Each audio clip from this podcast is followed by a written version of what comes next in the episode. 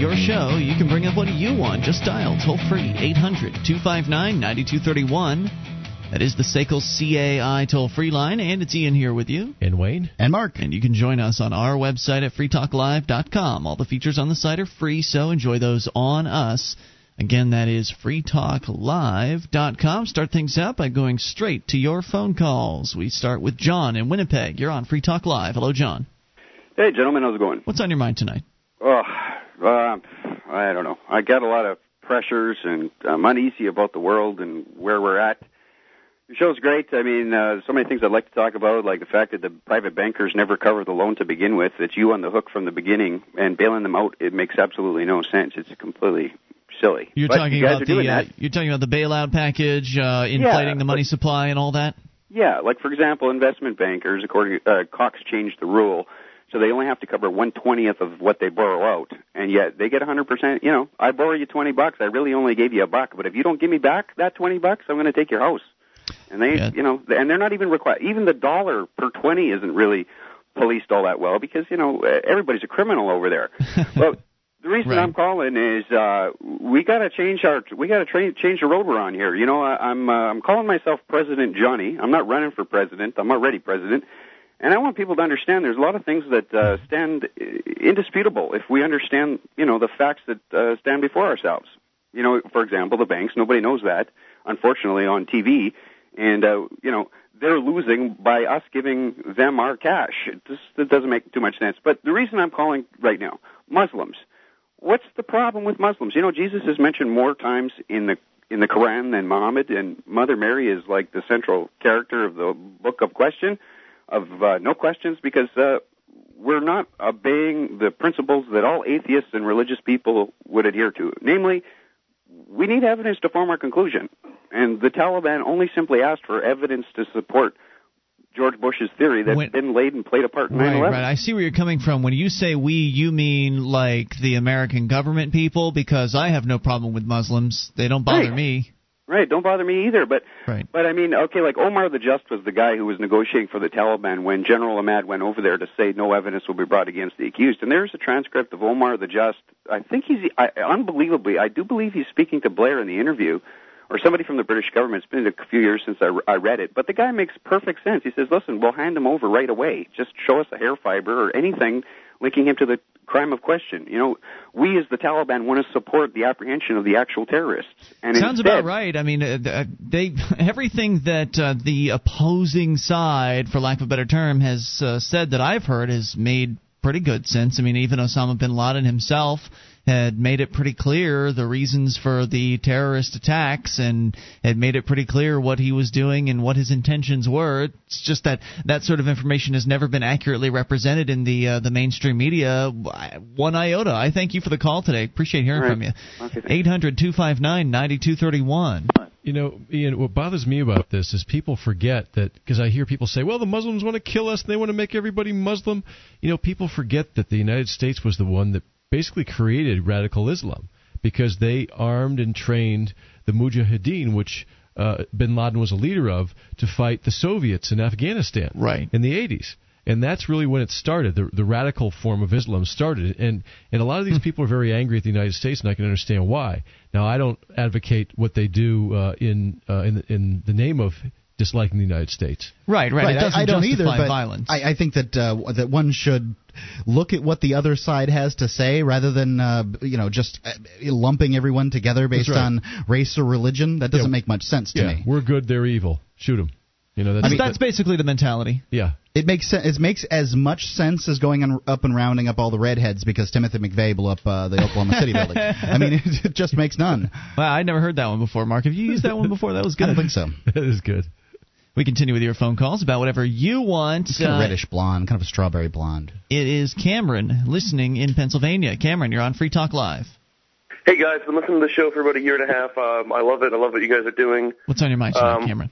Wanted to call know if you guys had heard about this third party debate that's going on on Sunday. Yeah, yeah, I did hear about it. That was actually in my show prep for tonight. I found it very amusing that uh, Bob Barr, the so-called libertarian candidate, is not going to show up. He is. Ba- I mean, he never. I guess. I guess he never agreed to do it. Uh, what, what Mhm. apparently the story is is that there's this third party debate, and it's you know Democracy Now is going to be involved in it, so it's probably going to get some Right. attention as far as the uh, the alternative media is concerned, and.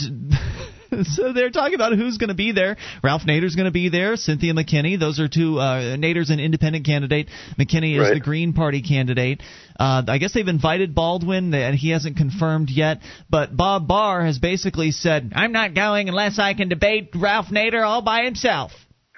And so that's it. So Grow this, up. this guy, who some might argue is a plant, who some might argue is an infiltrator designed to destroy the Libertarian Party from the inside, has gone and just made the Libertarian Party look so asinine and just has just continued to be successful at being. Uh, Somebody whose whose mission it obviously is to not communicate the message of liberty in any way, shape, or form. Your thoughts, Cameron? Yeah, well, I mean, I just couldn't believe it that he's not going to show up. I mean, they said they weren't, like you said, they weren't sure about Baldwin, but I was like, I mean, Bob Barr is probably the preeminent of the third party candidates. You think, uh, you think be. he would want to show up, but I don't know. I don't understand. Why does he only want to debate Nader? I don't. I don't really I understand. it. don't know either, and I'm not sure what the the the idea here is. But I do know one thing. I actually think it's a good thing that Bob Barr's not going to the third party debate. I say thank goodness. I mean, to those of us who actually love Mhm. liberty and at one time would have been happily associated with the term libertarian, to I, I'd rather have a no show in a third party debate than have Bob Barr up there spouting whatever nonsense he would spout and calling it libertarianism. I know it's it's ridiculous, and they actually have a quote in the story, the the version of the story I read. This uh, Christina Tobin, who's an event organizer and a neighbor uh, Nader campaign staffer, uh, let him show that he's a true libertarian. This is a golden opportunity to get exposure and for people to hear his views. For him not to show up would be denying his libertarian principles, she said. Well, I don't know if it would deny his libertarian No, principles because so, he doesn't but- have any. But uh, putting him up on stage and calling him a libertarian, and then letting somebody like Ralph Nader or someone else uh, go at him could really expose him for the. You know the Right. huckster that he is. I mean, I'm not suggesting that Ralph Nader gets libertarianism, but then again, it's not that hard to get. It's certainly possible Nader has gotten it and just simply rejected it. He could get up there and uh, ask questions of Barr that uh, will catch him with his pants down. Will make him Right, make yeah. him prove that he is uh, is not a libertarian. Yeah, it's it's absolutely ridiculous. Uh, I mean, do you, and also it was the Free and Equal Forum or freeandequal.org. They're the people hosting it. Do you guys know anything about them? Have you heard about them? Nope, Nope. have not. Nothing. Yeah, neither have I until the story. All right, thanks very much, guys. Hey, dude, thanks for bringing that up. Appreciate hearing from you tonight. Thanks, Cameron. Eight hundred two five nine ninety two thirty one. Uh, Wayne, your thoughts on Bob Barr just chickening out? Yeah, yeah, I I think he has a small pecker too. It could be true. That's why he doesn't want to get caught with his pants down. Mark. I, you know, the the, the same. I'm I'm glad that he's not going to be there. Um, I think that uh, I, I think that it's it's petty and small Yeah. to, uh, to to to assume that you somehow there's, you know, you're a second tier uh, candidate and argue that there should be a third tier. Yeah, I- I, think that's what he's doing basically. That's disgusting. It's disgusting. Right. I I will not accept this free press coverage and this free attention because I am a better candidate than And most I imagine that the people that uh, voted for him uh, to, to nominate him at the uh, Libertarian Convention, um, uh, you know, uh, uh, over Mary Ruwart and uh, yeah, are over probably a kick- real candidate. Yeah, kicking a- themselves at this point. That was a travesty. Oh yeah, I feel sorry for anybody that not only voted for this guy in uh, the primary or whatever in the, the Libertarian primary, but also who actually sent this dude money. Can you imagine What an if Mary embarrassment. Ruwart were the candidate today? We'd actually have a real candidate to talk about. Yeah, we would. Yeah. I'd be I'd be excited about whatever Mary Ruwart would be doing today, but unfortunately she's not. We've got this guy. Well, we. I'm not. I'm not involved anymore. Why am I saying we? It's not my party. I quit. I quit earlier this year, and this is one of the reasons why. Because this is garbage. Did Michael Badnarik uh, try again? I, can, I didn't hear anything about him. Try, oh, you mean try running again? Yeah. No, I don't. I don't believe he did. One run for president is pretty brutal. I mean, I was making fun of uh, Barack Obama last night for suggesting that uh, running for president is difficult. And that's because he's going to twenty thousand dollar a plate dinner functions and does have jets flying him around. But if you're a third party candidate running for president, it really is brutal. I mean, you're It can a- be if you choose to, to make the schedule. And the impression I got was that Michael Badnarik, in fact, Yeah. did try very hard. Yep, more on the way. You take control. Bring up anything. This is Free Talk Live.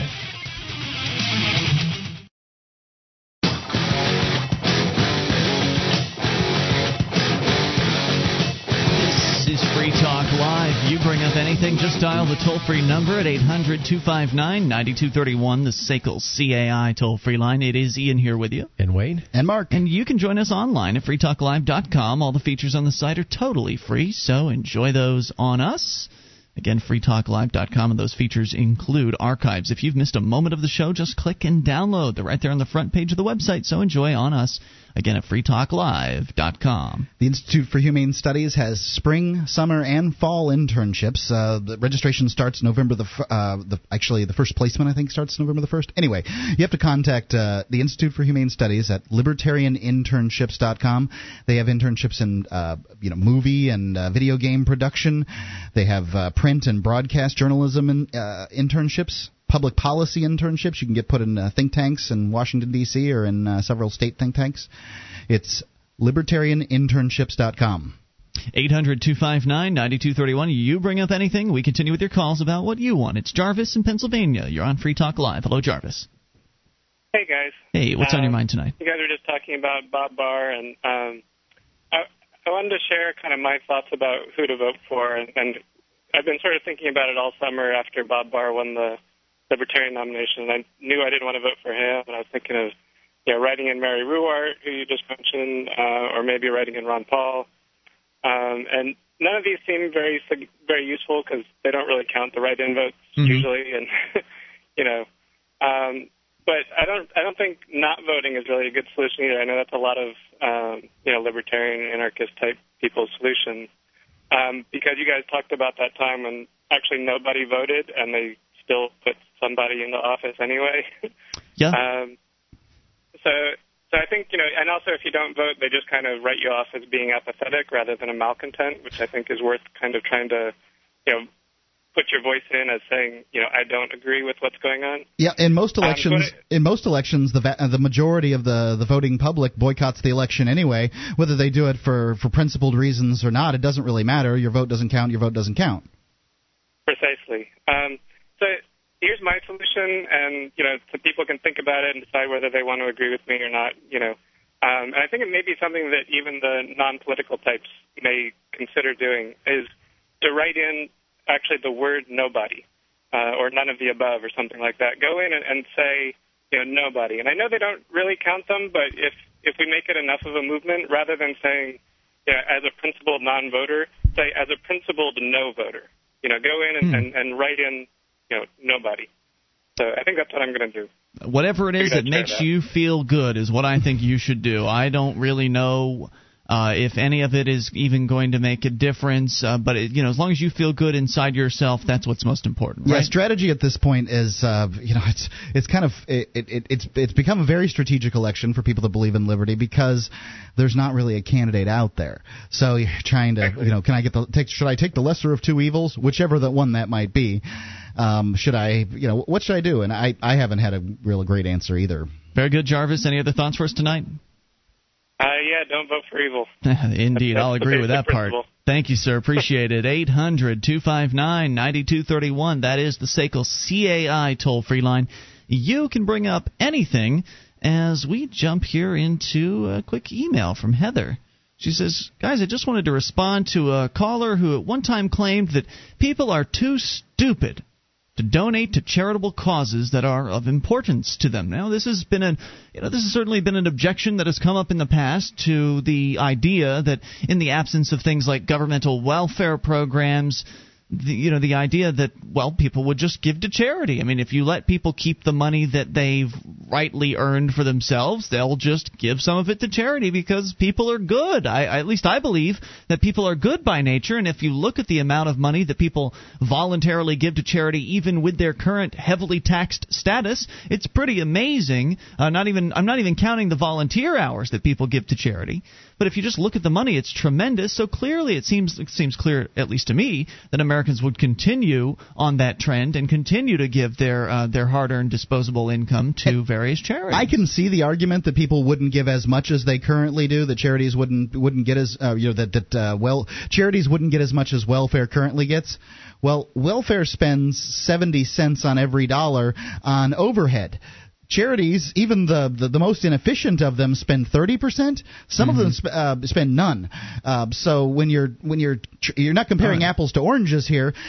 When um, you know when your dollar would go significantly farther with charities, like three times as far, um, then you think about people having more money because they're not paying taxes towards you know welfare, they're not ta- paying taxes towards uh, you know the, the huge war state we have, which is inefficient also, all this government stuff that's inefficient. They would have a significantly more money. So I think you're talking about maybe you'd need you know uh, you'd you'd have people would have more money and the money would go farther. I think you're absolutely right. And Heather had a real life example of this. She says, I completely disagree with those people. I'm a mother, and I know that my three year old is already smart enough to see pictures of sick children at the checkout counter at our local McDonald's and drop his quarters into the Ronald McDonald House box to help them. If my toddler can do it, then I have no doubt that the majority of the American public can easily find a charitable cause that means enough to them personally that they will feel inspired to donate to it. I just wanted to put that out there. If our children were encouraged to hang on to these types of natural values, then there would be no question as to whether or not the public could handle having control of their own money. A free market would, says Heather, in my opinion, nurture those qualities in people, and if anything, they'd be even more willing to help others than they are now. And I think she's absolutely right because when you look at uh, the the types of people, wasn't it you, Mark, that you found a study at one time that showed that I mean, we're being very general here, and it's it's almost unfair to do this, but the study found that conservatives give more money to charity than liberals do. They're more likely to give more money to charity than liberals, and the reason is because well, liberals have this mindset of, well, it's already taken care of. Well, well the, the, government's supposed to take care yeah. of it, and I, I would agree that that's the reason. However, the study did not draw any conclusions. Oh, they didn't. Okay. Uh, but they, it did give those numbers that that conservatives do in fact give more, and I also think that uh, to some extent conservatives are churchgoers and liberals are less liberals so. Are churchgoers, aren't they? What's that? I've seen liberals go to church. I'm not saying that they don't. I'm just saying less that so. less so. Yeah, I would it's, agree. It's an that. issue of percentages. That's all. I see. I see.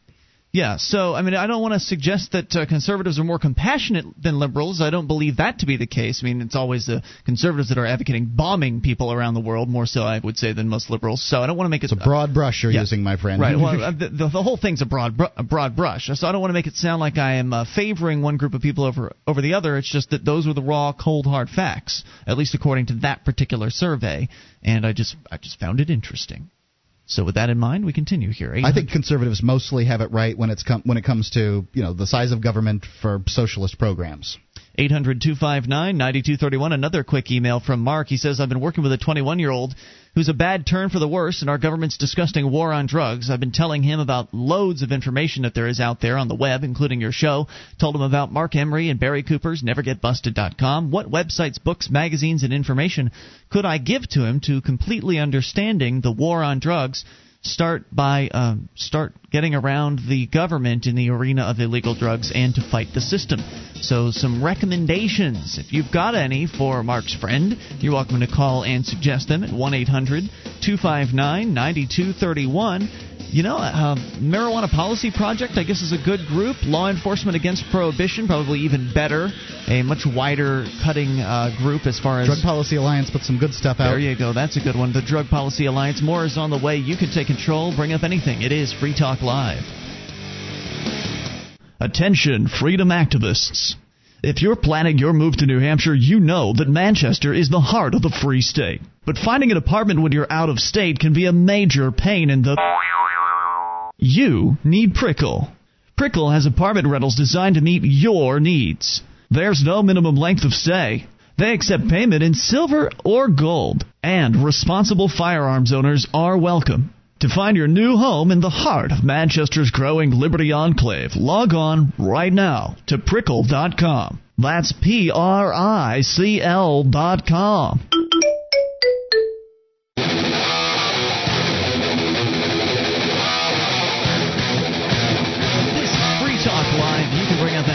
Anything. Just dial the toll free number at 800 259 9231, the SACL CAI toll free line. It is Ian here with you. And Wayne? And Mark. And you can join us online at freetalklive.com. All the features are free, so enjoy those on us. And those features include the bulletin board system. We've got over 400,000 posts. There's a lot to talk about there. Serious issues to fun stuff. You'll find it all free if you head over to bbs.freetalklive.com. That is bbs.freetalklive.com com. And if you'd like to easily update the look of your old cabinets or that old set of drawers, well, InterKnobs.com offers a wide variety of knobs and pulls for every taste and budget. Save 10% on your order if you use the code FTL at checkout. That's InterKnobs.com, I N T E R K N O B S.com, or see their banner at freetalklive.com.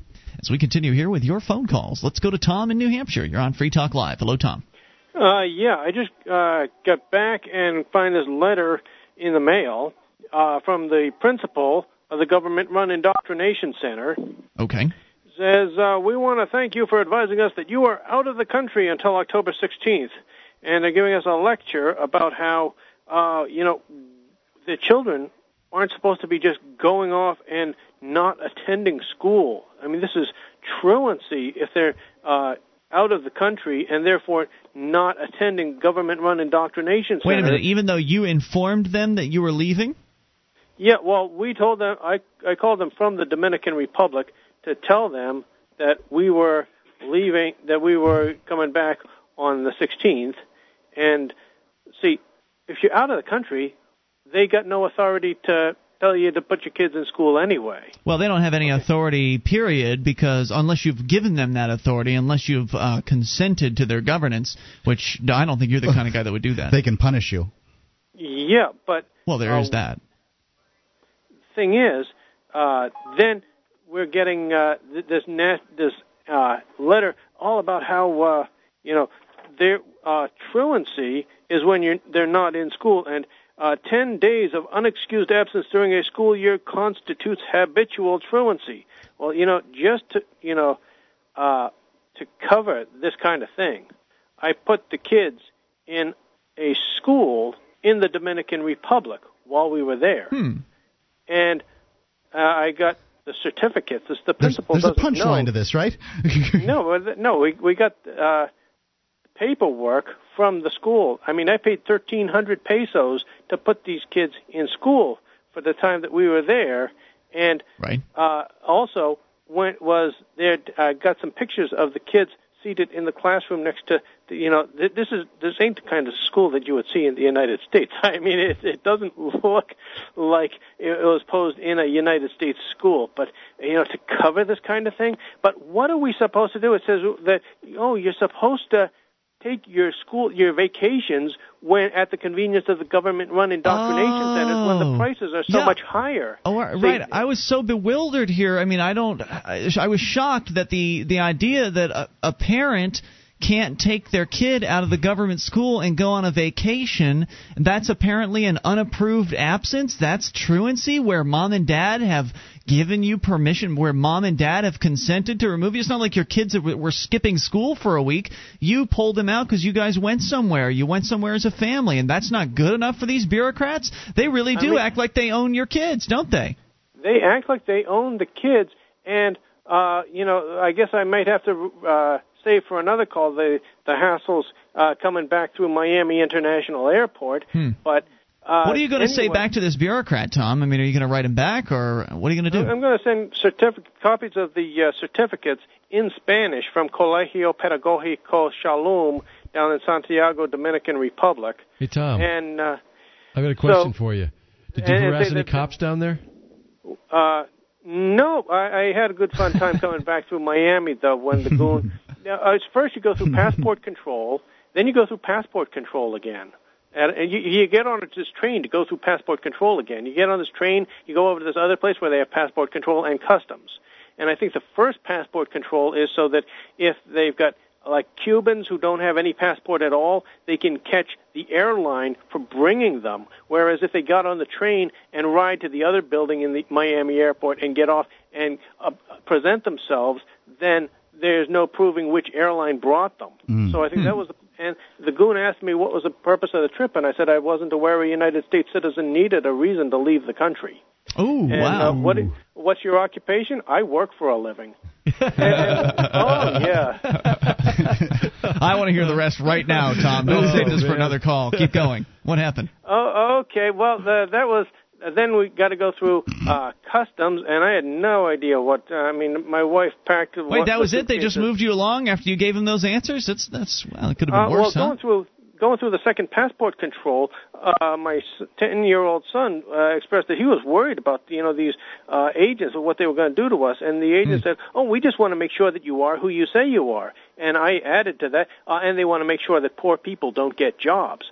Uh, Ooh, yeah, that is true. Oh, yeah. So, but I guess they're uh, they, they're uh, immune to that. I mean, they don't care if everybody hates them because no, the don't. only applicants that keep that stay are the applicants that don't care if everybody hates well, them. Well, right. I mean, they can they can you you can hate them all you want. It's not uh, their their acceptance by their customers is not contingent or their paycheck is not contingent on how happy their customers are. Customers. Uh, that's uh, no, it's dependent only on a shortage of cop killers. See, they get away with that because good cop killers are hard to find these days. so, any other highlights, Tom? Uh, no. Then we went, went through customs and then uh, had to go through security again because I mean we just brought our suitcases through United States Customs, but who knows what could be in them? So, so what, of course we have to go through airport security with them. Right. I want to jump back to the original uh, issue with your son or uh, your son being possibly labeled as truant because he went away for ten days with you on a vacation. What when we're it? outside the United States. Yeah, and this is on top of the other expenses. They want to pay, make us pay twice as much for airline tickets during the, the time that everybody yeah. wants to go, what? and they want to pay property taxes to pay for these uh, parasites so they don't have to work for a living, and then they want to uh, make houses cost more so people won't move into the town and put their kids in the government-run indoctrination Tom, centers. what is so they, it? They uh, zoning I'm, restrictions. what I'm curious about is what could happen to your son as a result of this truancy uh, situation. I mean, will they punish him, or are they going to come after you? I mean, what's how does that work? What's the what's the threat here?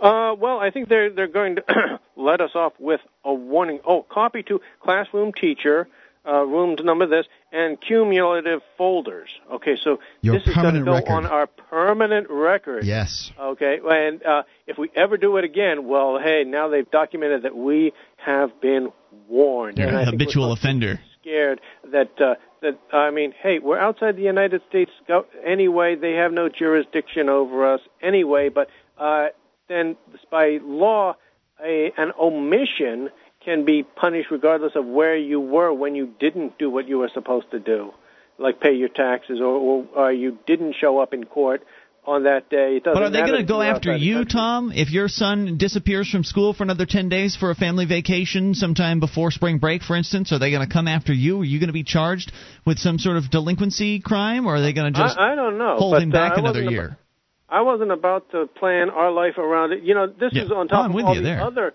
uh, planning your life around it. You get offered a promotion at work, and oh, but the work schedule doesn't fit the convenience of the government-run indoctrination centers. I Yeah. won't be able to to get my kids off to school. Or It's pick them up frustrating. I'm with you. school. You should be able to just go and enjoy yourself, and not have to beg any government bureaucrat permission to be able to go enjoy a family vacation whenever you decide is appropriate. Thank you, Tom, for the call tonight. And uh, you know, I was most curious about what the threat was. It doesn't sound like there was any explicit threat beyond just calling it. It could be truancy for your son. I don't think killing, that I don't think killing cops is going to answer anything in this particular instance, though. Wonder why he chose the Dominican Republic. I don't Isn't know. that where his? I His believe. wife? I believe his Wife uh, wife there? is uh, Oh, Dominican. I thought maybe there's a, like a cop hating convention down there or something. Well, since we're talking about things that happened overseas, there's a story out of uh, the UK that you some of these things you just can't make up. I mean, it, you just can't make this stuff up. There is a woman who has uh, grandchildren, and she has a pool that she put in her garden. As she's put in her garden for you know front yard or whatever, as she's put this pool in her on her property for the past several decades. Now all of a sudden the rules have changed. We'll tell you what they're demanding of her to allow her to keep this pool, this little kiddie pool, basically in her front yard. You aren't going to believe it. You uh, really? This is real. This is not like an onion story. We'll tell you here in moments. Free Talk Live. This is Free Talk Live. You can bring up what you want if you dial toll free 800 259 9231, the SACL CAI toll free line. It's Ian here with you. and Wayne? And Mark. And you can join us on our website at freetalklive.com. All the features on the site, they're totally free. And if you like the show, well, we ask for you to support us by shopping at amazon.freetalklive.com. You know Amazon, they're the world's largest internet retailer. You've probably shopped there if you've been online for long, you know, more than a year.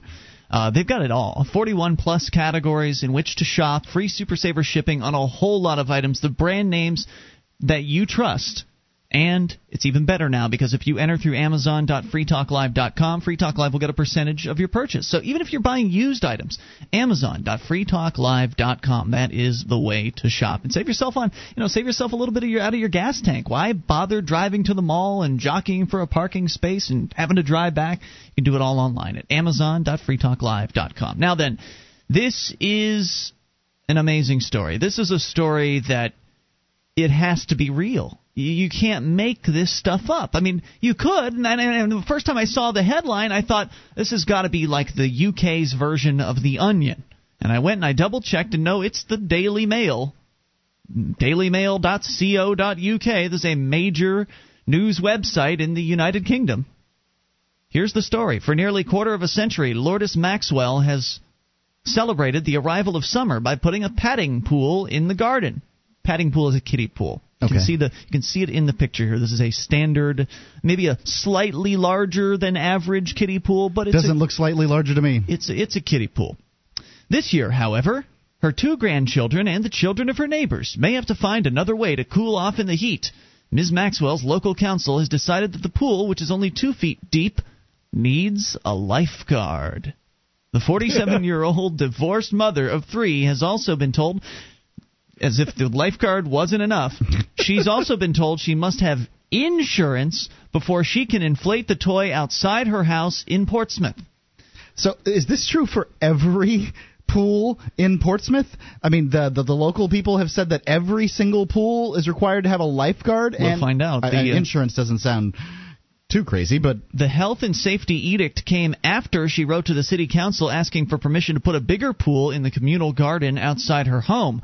Uh, that was her mistake, asking for permission rather than forgiveness. But nonetheless, not only was she told it was too dangerous, but the council told her to empty the existing pool. After her MP intervened, the local authority softened its stance, saying Miss Maxwell could have a pool if she paid for insurance and ensured that supervisors were on constant watch. Residents near the communal gardens already have to obey a raft of rules governing their use.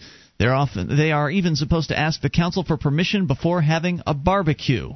Ms. Maxwell is a full time carer for her son Aiden, said yesterday it is absolutely pathetic. She says, I've had a padding pool outside of the front of my flat every summer for 24 years, ever since Aiden turned one year old. Neighbors' children would come and enjoy the pool, and I would give them ice lollies. It was always a very social occasion. Ice lollies. She said, Now suddenly I'm not allowed? I asked around for insurance and they just laughed at me. Nobody offers insurance for padding pools. oh god. Or, excuse me, maybe it's not padding pools. They're calling it paddling. Paddling, Paddling- pool. My paddling pool. apologies. Paddling pool.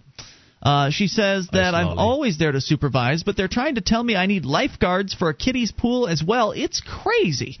The Portsmouth Council's neighborhood manager defended the ruling yesterday. Nigel Selly said, We didn't have sufficient assurances that the risks associated with providing such a facility would be well managed. It's a facility. How dare you? How dare you erect this structure on your property It's an inflatable pool. without our permission? Woman, we have since spoken to Ms. Maxwell, and she is aware of our concerns for child safety and the risks associated with drowning. Stephen Wiley, the counselor in charge of housing, added, I want to encourage people to enjoy the communal gardens. So it's sounding to me like this might be welfare housing. That's what I'm guessing. Communal gardens, char- counselor, counselor in charge of housing. It's not making it too clear to me because I don't live in the UK, so I don't know what all their terminology is. If you are one of our UK listeners and you'd like to maybe clear this up, 1 800 259 9231. But even if that's the case, I mean, this is still ludicrous to the absurd It is extreme. ludicrous. It would it would go to show that uh, you know you, every time you ask the government for something, it comes with strings attached. but it also kind of shows the, um, the, the the sort of risks that we take in everyday life.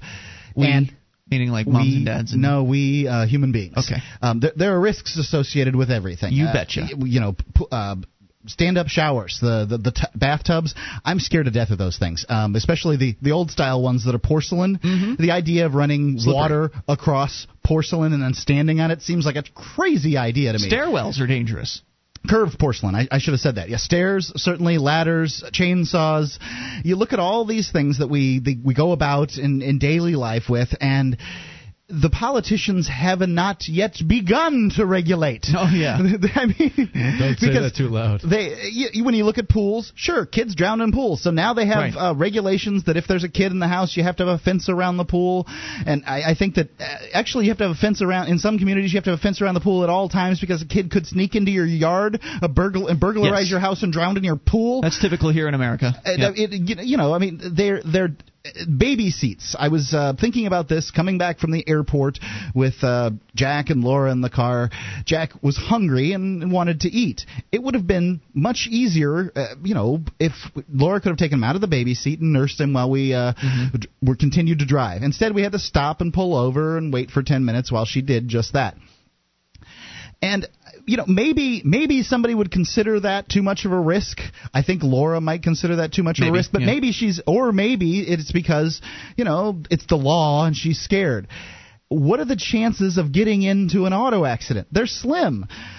I, you know, I, I, Pretty slim. I, I just don't know. I mean, you know, you walk out. Are they going to regulate me from walking outside during uh, a rain shower? I could get struck by lightning. Yeah, maybe we need bathroom monitors in every bathroom with a bathtub because kid, you know, a kid could drown in there. I, I I would think that the, uh, the the chances. I mean, wood stoves are, are hugely popular up here. Houses burn down all the time. Uh, What are they going to do? They're, Yeah, they're going to really outlaw absurd. fire, you know, uh, wood heated homes.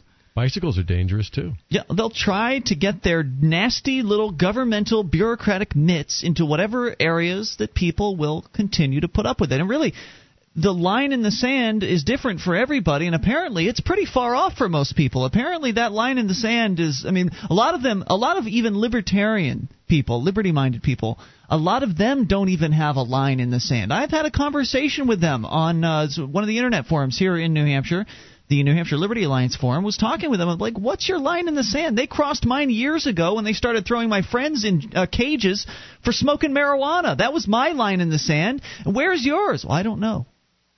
I don't know where mine is. Well, I'm glad at least you're honest enough with yourself to be able to say that you don't know. But if somebody who believes in liberty doesn't have a line in the sand or doesn't even know where they would draw it, the rest of of the country certainly doesn't. The rest of the people out there certainly don't have lines in the sand.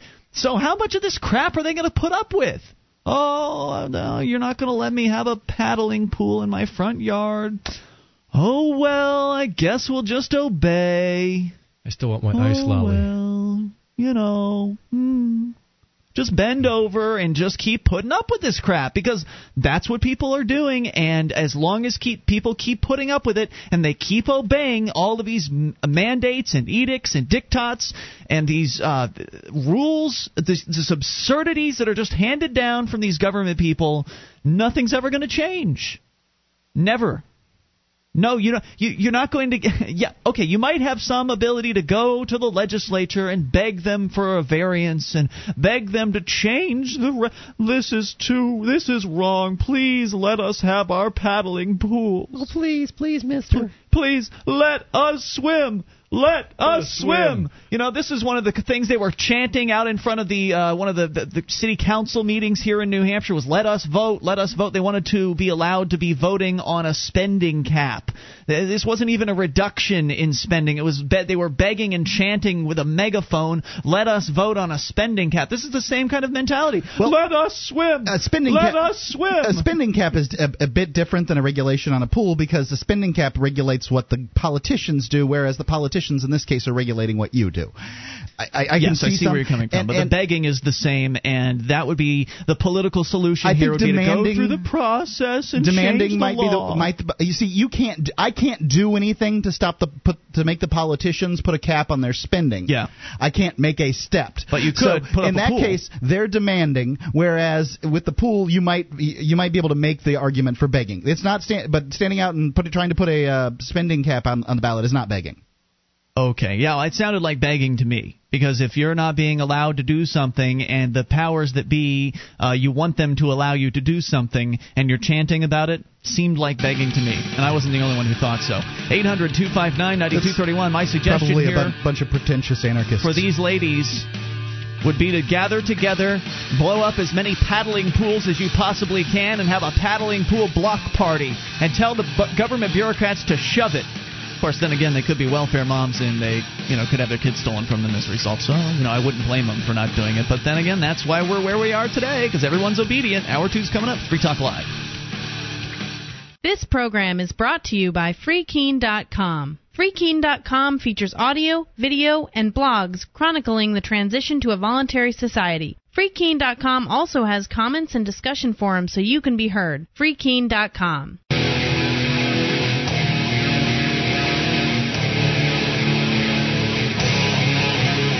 Free Talk Live. We're launching in hour number two of the program. You can bring up anything. Just dial toll free 800 259 9231. That's the SACL CAI toll free line.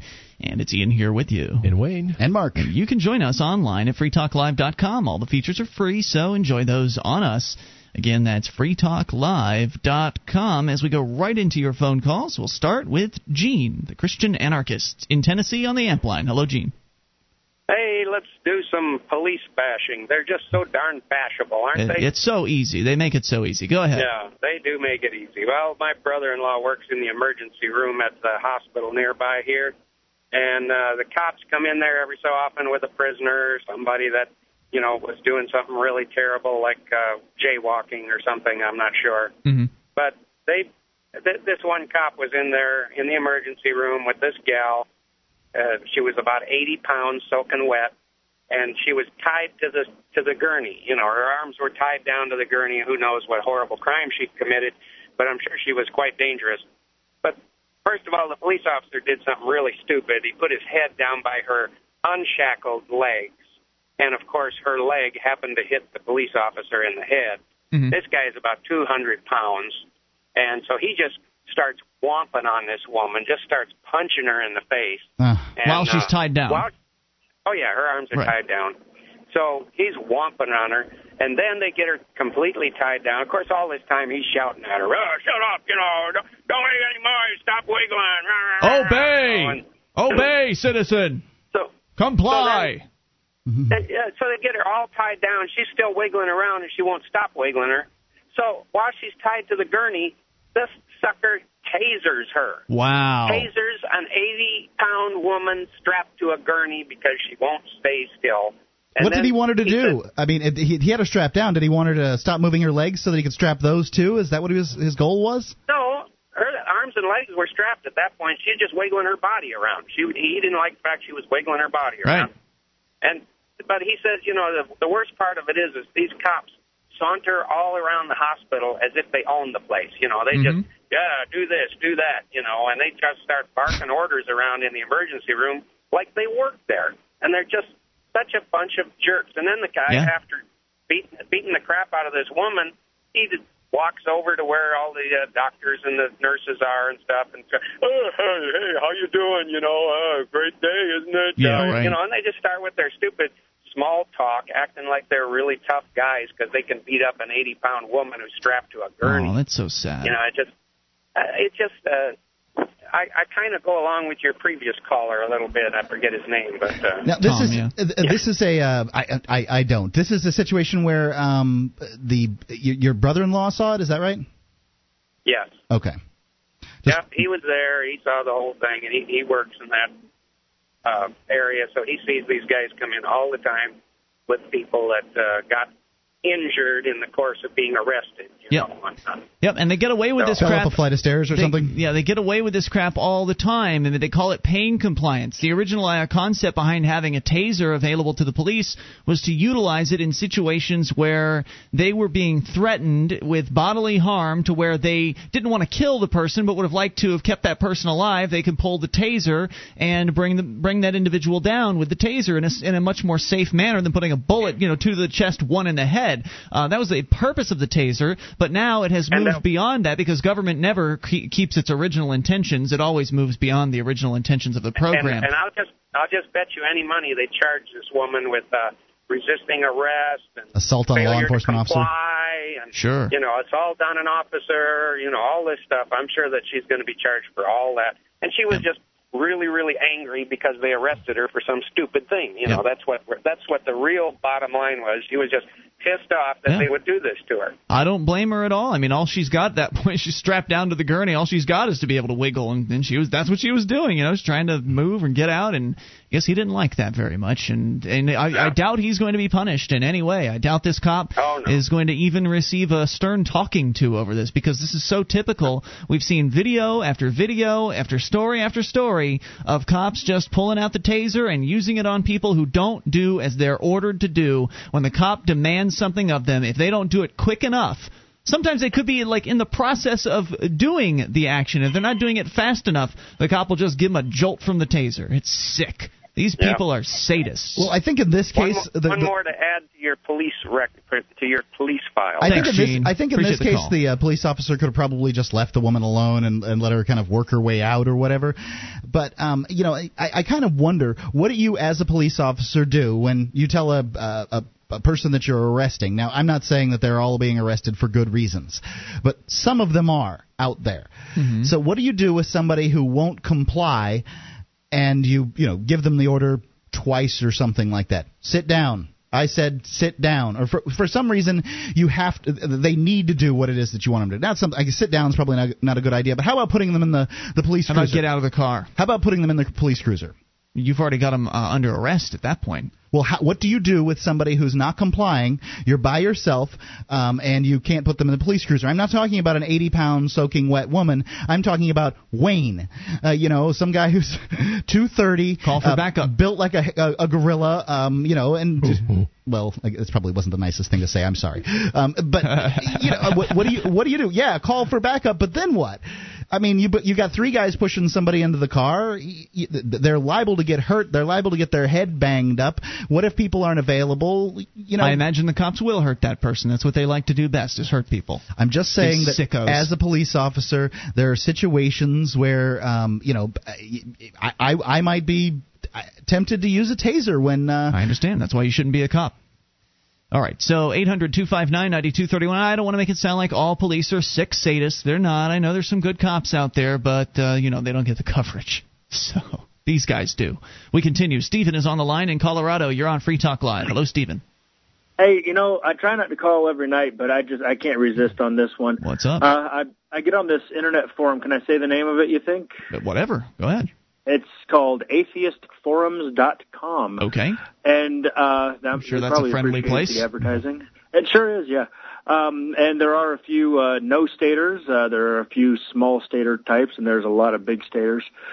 Um, and uh, I I was uh, I was there talking about uh, Leonard Read's button. If, if there was a button here on this desk and I could eliminate government, would I push it? Why, yes, of course I would. Oh, yeah. Uh, in a heartbeat. you know, con- consequences be damned. And uh, well, I was talking about about education, and uh, so the conversation went on, and I mentioned uh, I, I said said something about tax taxes being theft, and so this guy said, "Well, no." Taxes aren't theft. I'm trying to scroll to it and find it right here. I don't want to read it's it voluntary. You're By- paying voluntarily, right? Is that what? Right. Well, what I said was, first of all, uh, morally, a group of people. And I didn't. I tried not to use the word government. I said a group of people cannot vote my money away to educate other, to educate other people's kids. Talking about schooling, this guy says faulty assumption uh, that the money taken is yours rather than a debt you rightly owe to another. The government uh, put in at least as much labor, if not more, than you did in helping you do the work that earned the money you claim as yours. helping you do the work. The government So the government helped you do the work, and did he give you some kind of Right. example in this? Yeah, so he goes on and a few posts down says that because I said, well, that's just craziness, that's poppycock.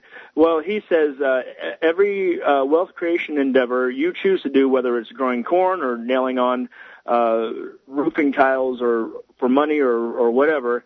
Your actions couldn't have been done uh, as well, as efficient, or whatever, or some, or in some cases at all, without the government, because uh, you know Oh, because the government uh, builds the roads. You can't take your corn to market without the roads. They protect you from foreign attack. Uh, they establish and maintain the courts with which you can turn if, if your customer refuses to pay. I wish the government the just workers. did those. I wish the government just did those things. I wish the So he government would just these- stick to uh, protecting us from foreign attack, building the roads, and maintaining the court systems. Well, he says all these things. He says they ensured your breakfast foods weren't laced with the chemicals that might give you cancer. They didn't. Your- no, no, your no, no. They didn't. They didn't ensure that because what they did was they may Oh, I have put some regulation out there. However, it's not like some guy in a white suit uh, in a white uh, smock with a, a clipboard went by and checked your breakfast cereal for uh, poisons. He just, you know, the, the, the, the, the uh, USDA and the FDA aren't out there checking foods, and if they are, it- they're doing it one every million. I want to bring Stephen back here. Hang on. More with you in moments and your calls as well. 800 259 9231. Is the government really helping us out that much? we'll find out.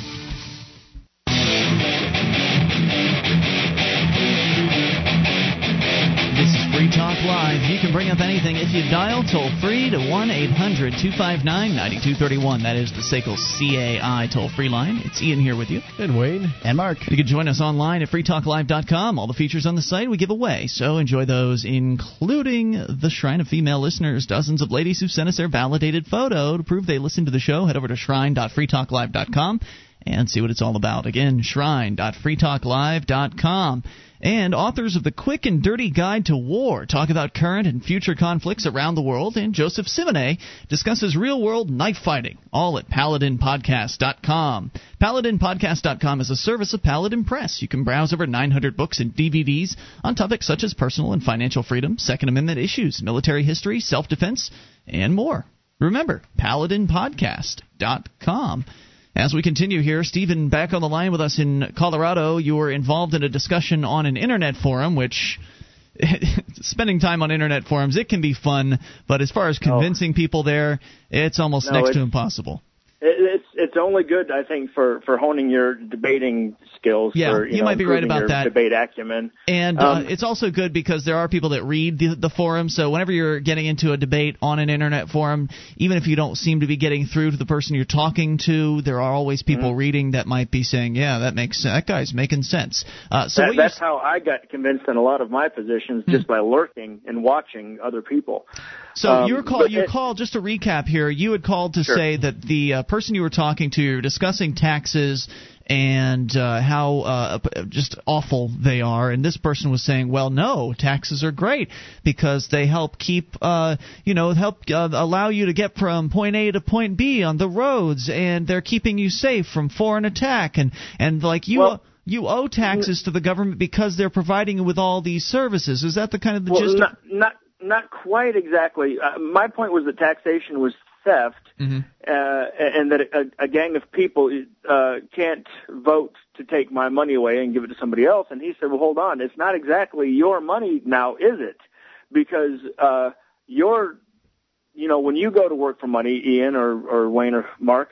You guys go to work for money. The government actually works harder for your money than you do What joke. because the government's out there. They're building those roads, man, and they're out there keeping you safe. And if you get a cold, uh, and you're you wouldn't be as productive on the job if it wasn't for the government making sure that that cold medicine does what the bottle says. I, I wouldn't would be do. as productive without the gasoline in my car either. However, I paid for that and I asked for it.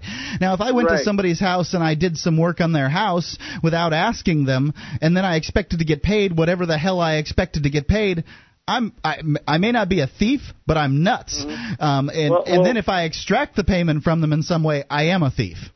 Yeah, well, his his last paragraph is most telling. I'll read it really briefly. Sure. He said, "They being the government." He says, "They cleaned your air, they cleaned your water, they cleaned your soil, they ensured your trash got taken away, they ensured your food is safe, they ensured your I I."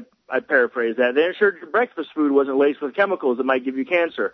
Uh, they ensured your doctor is licensed. Uh, blah blah blah. I'm kind of skipping ahead. Um, then here's the very last, here's the punchline basically. Your labor would be of substantially less value without the government's input.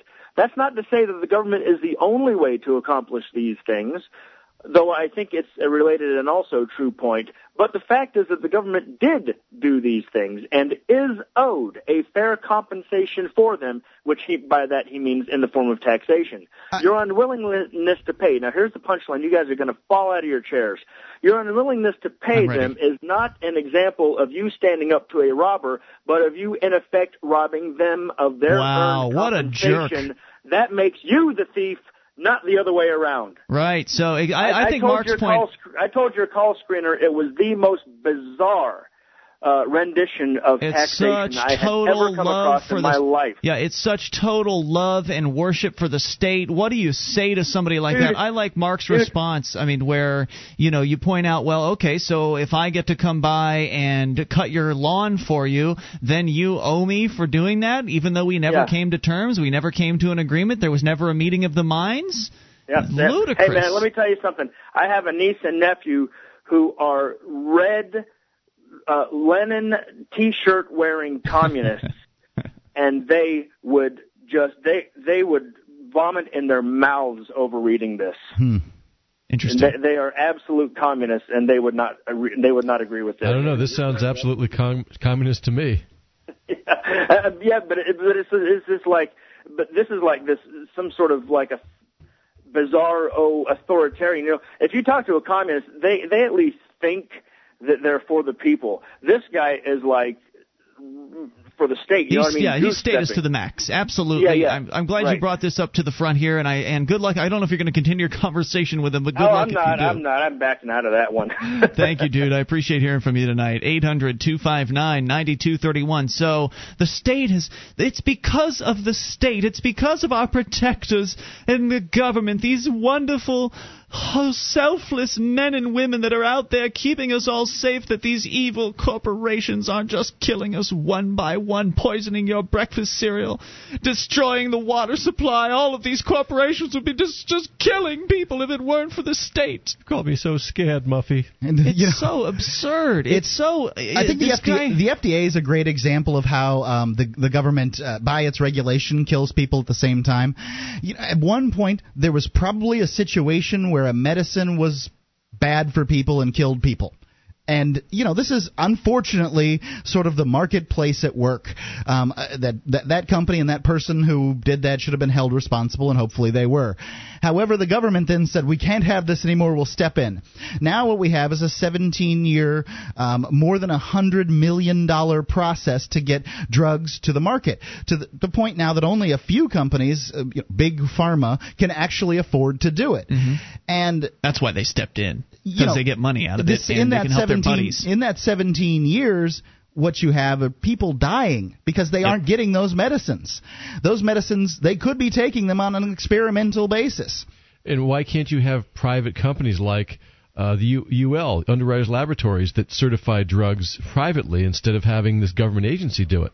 Well, So you can. You you could. I mean, but that if if that's were if that were the norm, you wouldn't need to have them approved by the FDA. You would just put the stamp of the company that did the testing on the product. Right, and UL, Underwriters Laboratories, or ETL, their major competitor, they don't have the ability to just go in and snatch a product from uh, from a company and slap their logo on it and charge the company to say, "Hey, we've certified your product. You owe us, buddy." They don't have the ability to do that because they don't have the coercive monopolistic power that the people calling themselves government do. They business doesn't operate in that manner and businesses are interested in protecting their clients.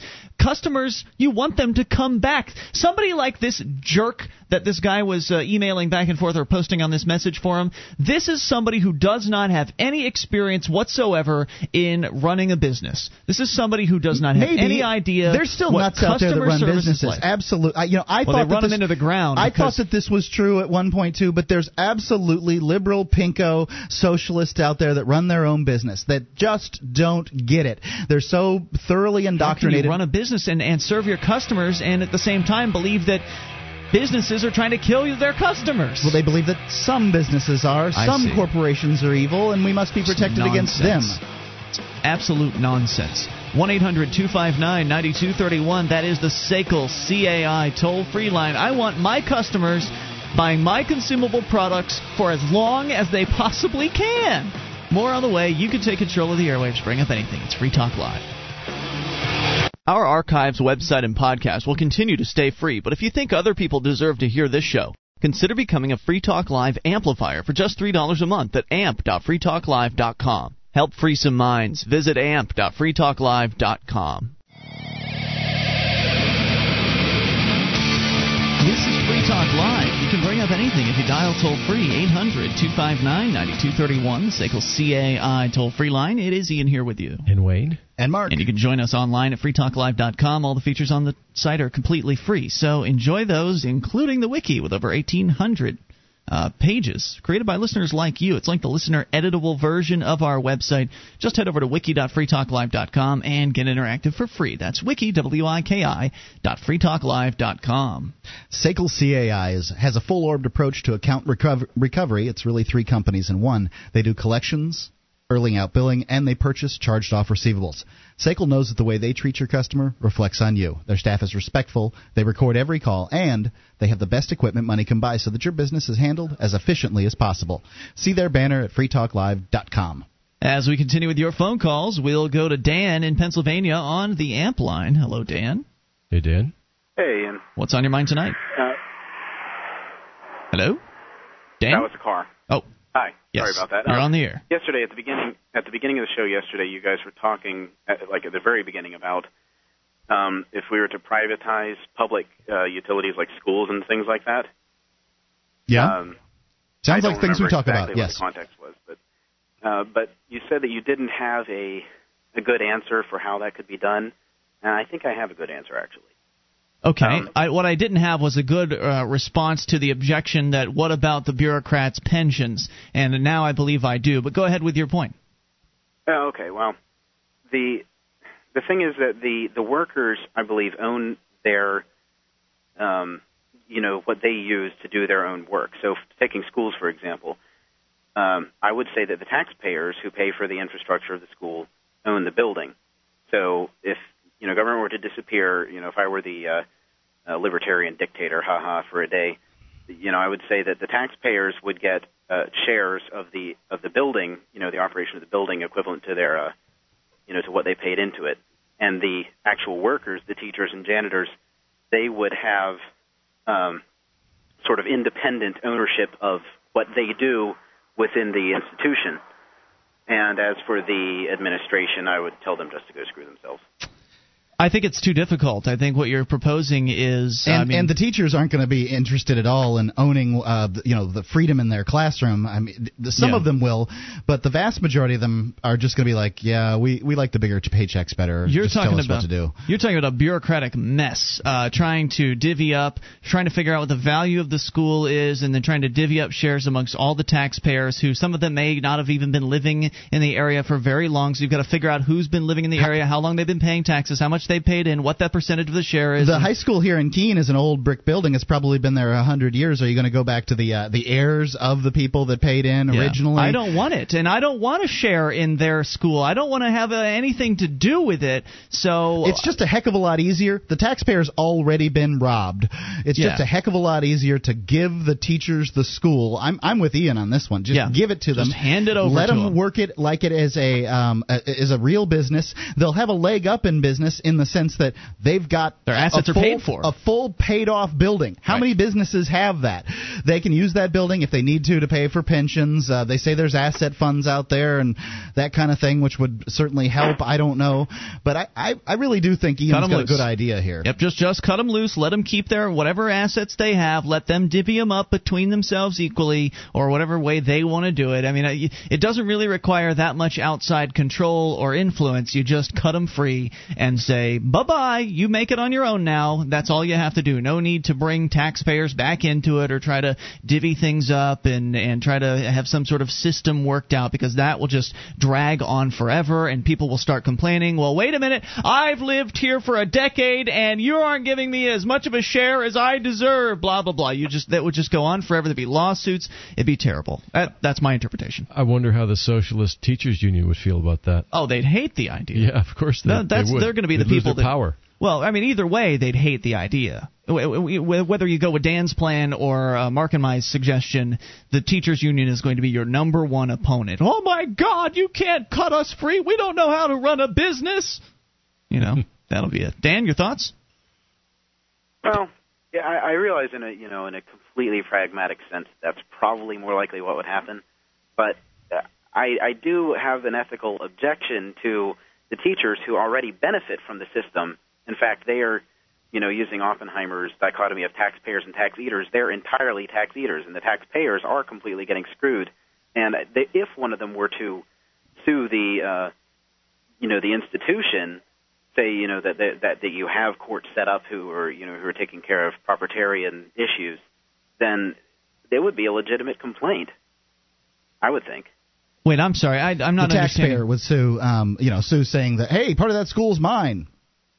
Yeah, but it's yeah, not. It, it it's not really be yours. legitimate. Uh, Right. Well, yeah, it certainly is. How do you determine what part it. of it is yours, though? How do you? What is the formula to determine that? I, I own a share. I own shares in uh, Clear Channel. What I mean, I don't. I don't expect to get a couple of bricks out of uh, Clear Channel Sarasota. I mean, that's that's ludicrous. You own a know what this is? Is you, Well, you- you it- this take is this is about forgiveness, Dan. This is really what this is about. I mean, because it's easy to sit there and say and be indignant about the fact that you've been stolen from. It's easy. I mean, I, I could do it if I wanted to. Hey, the Social Security guy stole ten thousand dollars from me, and they did. I, I've seen the the little statement that they send out where it says, you know, you paid in this, this, this, and this, and then all these other years there's zeros because I haven't been paying them.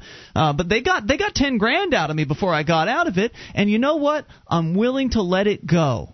I'm willing to let it go. And it's the same. I think we should adopt the same attitude about these government bureaucracies. Hey, Dan, if you could have freedom, wouldn't you be willing to allow these bureaucrats to just keep their schools and their school buses and all the other crap that they have? I mean, why do you want a piece of it? Just let it go, That's man. right. You know- Move on. Well, honestly, honestly, I, I would be willing to give up every last cent that I have Yeah. if it meant that that me and all of my friends and family were free.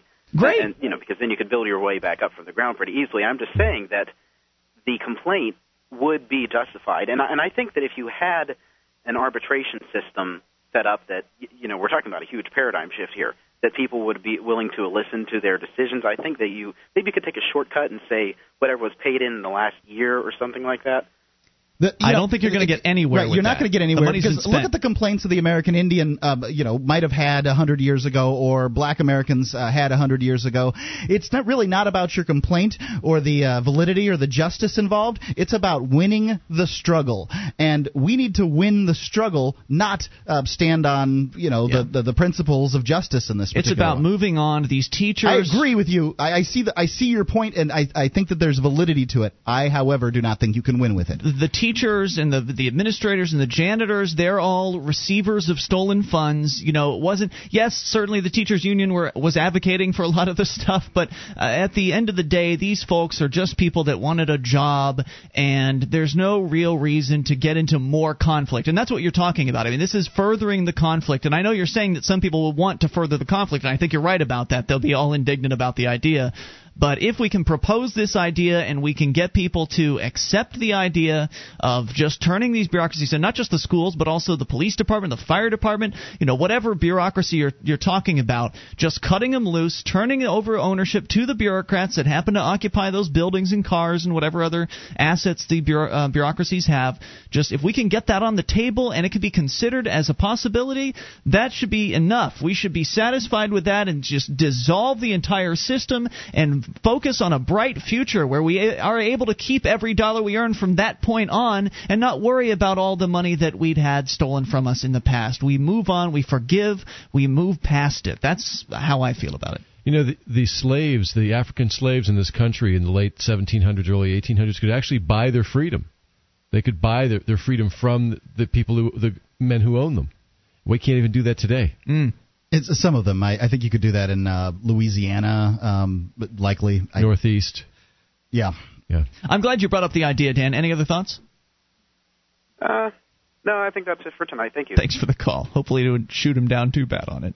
1 800 259 9231. Because I've had the same feeling in the past, you know, when I was sort of um, moving through this liberty mindset of like this indignance that, darn it, they got all my money. I want it back. If I could just fill out some paperwork, and, and there are some people that will actually purport uh, that if you fill out the right forms, you can actually get your money back from the Social Security system. I don't know if I want to even venture into that world. I don't want to consent to any more of their process. I don't want to consent to their system. I am happy with just being out. I'm happy with having my money no longer stolen from me. That's good enough for me. We move on. 800 259 9231. Free Talk Live.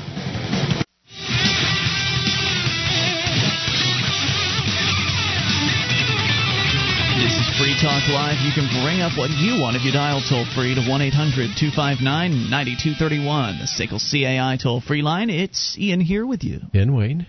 And Mark. You can join us online at freetalklive.com. All the features on the site, they're totally free, so enjoy those on us. Again, that's freetalklive.com. Still to come here, Wayne, you're going to tell us about a government internet filter that's not in Australia. It's right here in the good old US of A. We'll give you the information on that. Uh, but your calls are primary. Also, want to invite you to help support the show by voting for us. Mark, are we still needing votes this month? We, We're uh, over 50. Over 50? Okay, Yep. all right. Well, then don't vote for it. Well, you can vote for us still if you want to. Vote.freetalklive.com. But if you want a more variety, a larger variety of ways in which you can help the show, you can visit promote.freetalklive.com to get a whole big old list of things you can do. Most of them completely free, some of them very, very low cost, like printing out flyers and stuff like that. You can get all the info over at promote.freetalklive.com as we continue with your phone calls about what you want. We go to Dennis in New Hampshire on the amp line. Hello, Dennis. Greetings, gentlemen. Hey, what's on your mind? So we have an, an issue here. I was talking to you the other day about the New Hampshire Liberty Alliance and voting guides that we were trying to get in the hands of voters. Yes. Yeah, Um, your your issue was that uh, you printed up these guides. You wanted to stand out in front of the various different voting locations around the state on election day, and then it was brought to your attention that apparently there are several local regulations or ordinances that prohibit such behavior, and you were considering doing some civil disobedience over this issue. What uh, what's the latest? Well, we've been doing a lot of exploring of options. Um, actually, one of your listeners who's in uh, towards the end of law school stepped forward and contacted me and, and offered to uh, suggest that this was almost certainly unconstitutional, and if challenged in a court of law is, is probably going to go down like a, a house of cards. Hmm.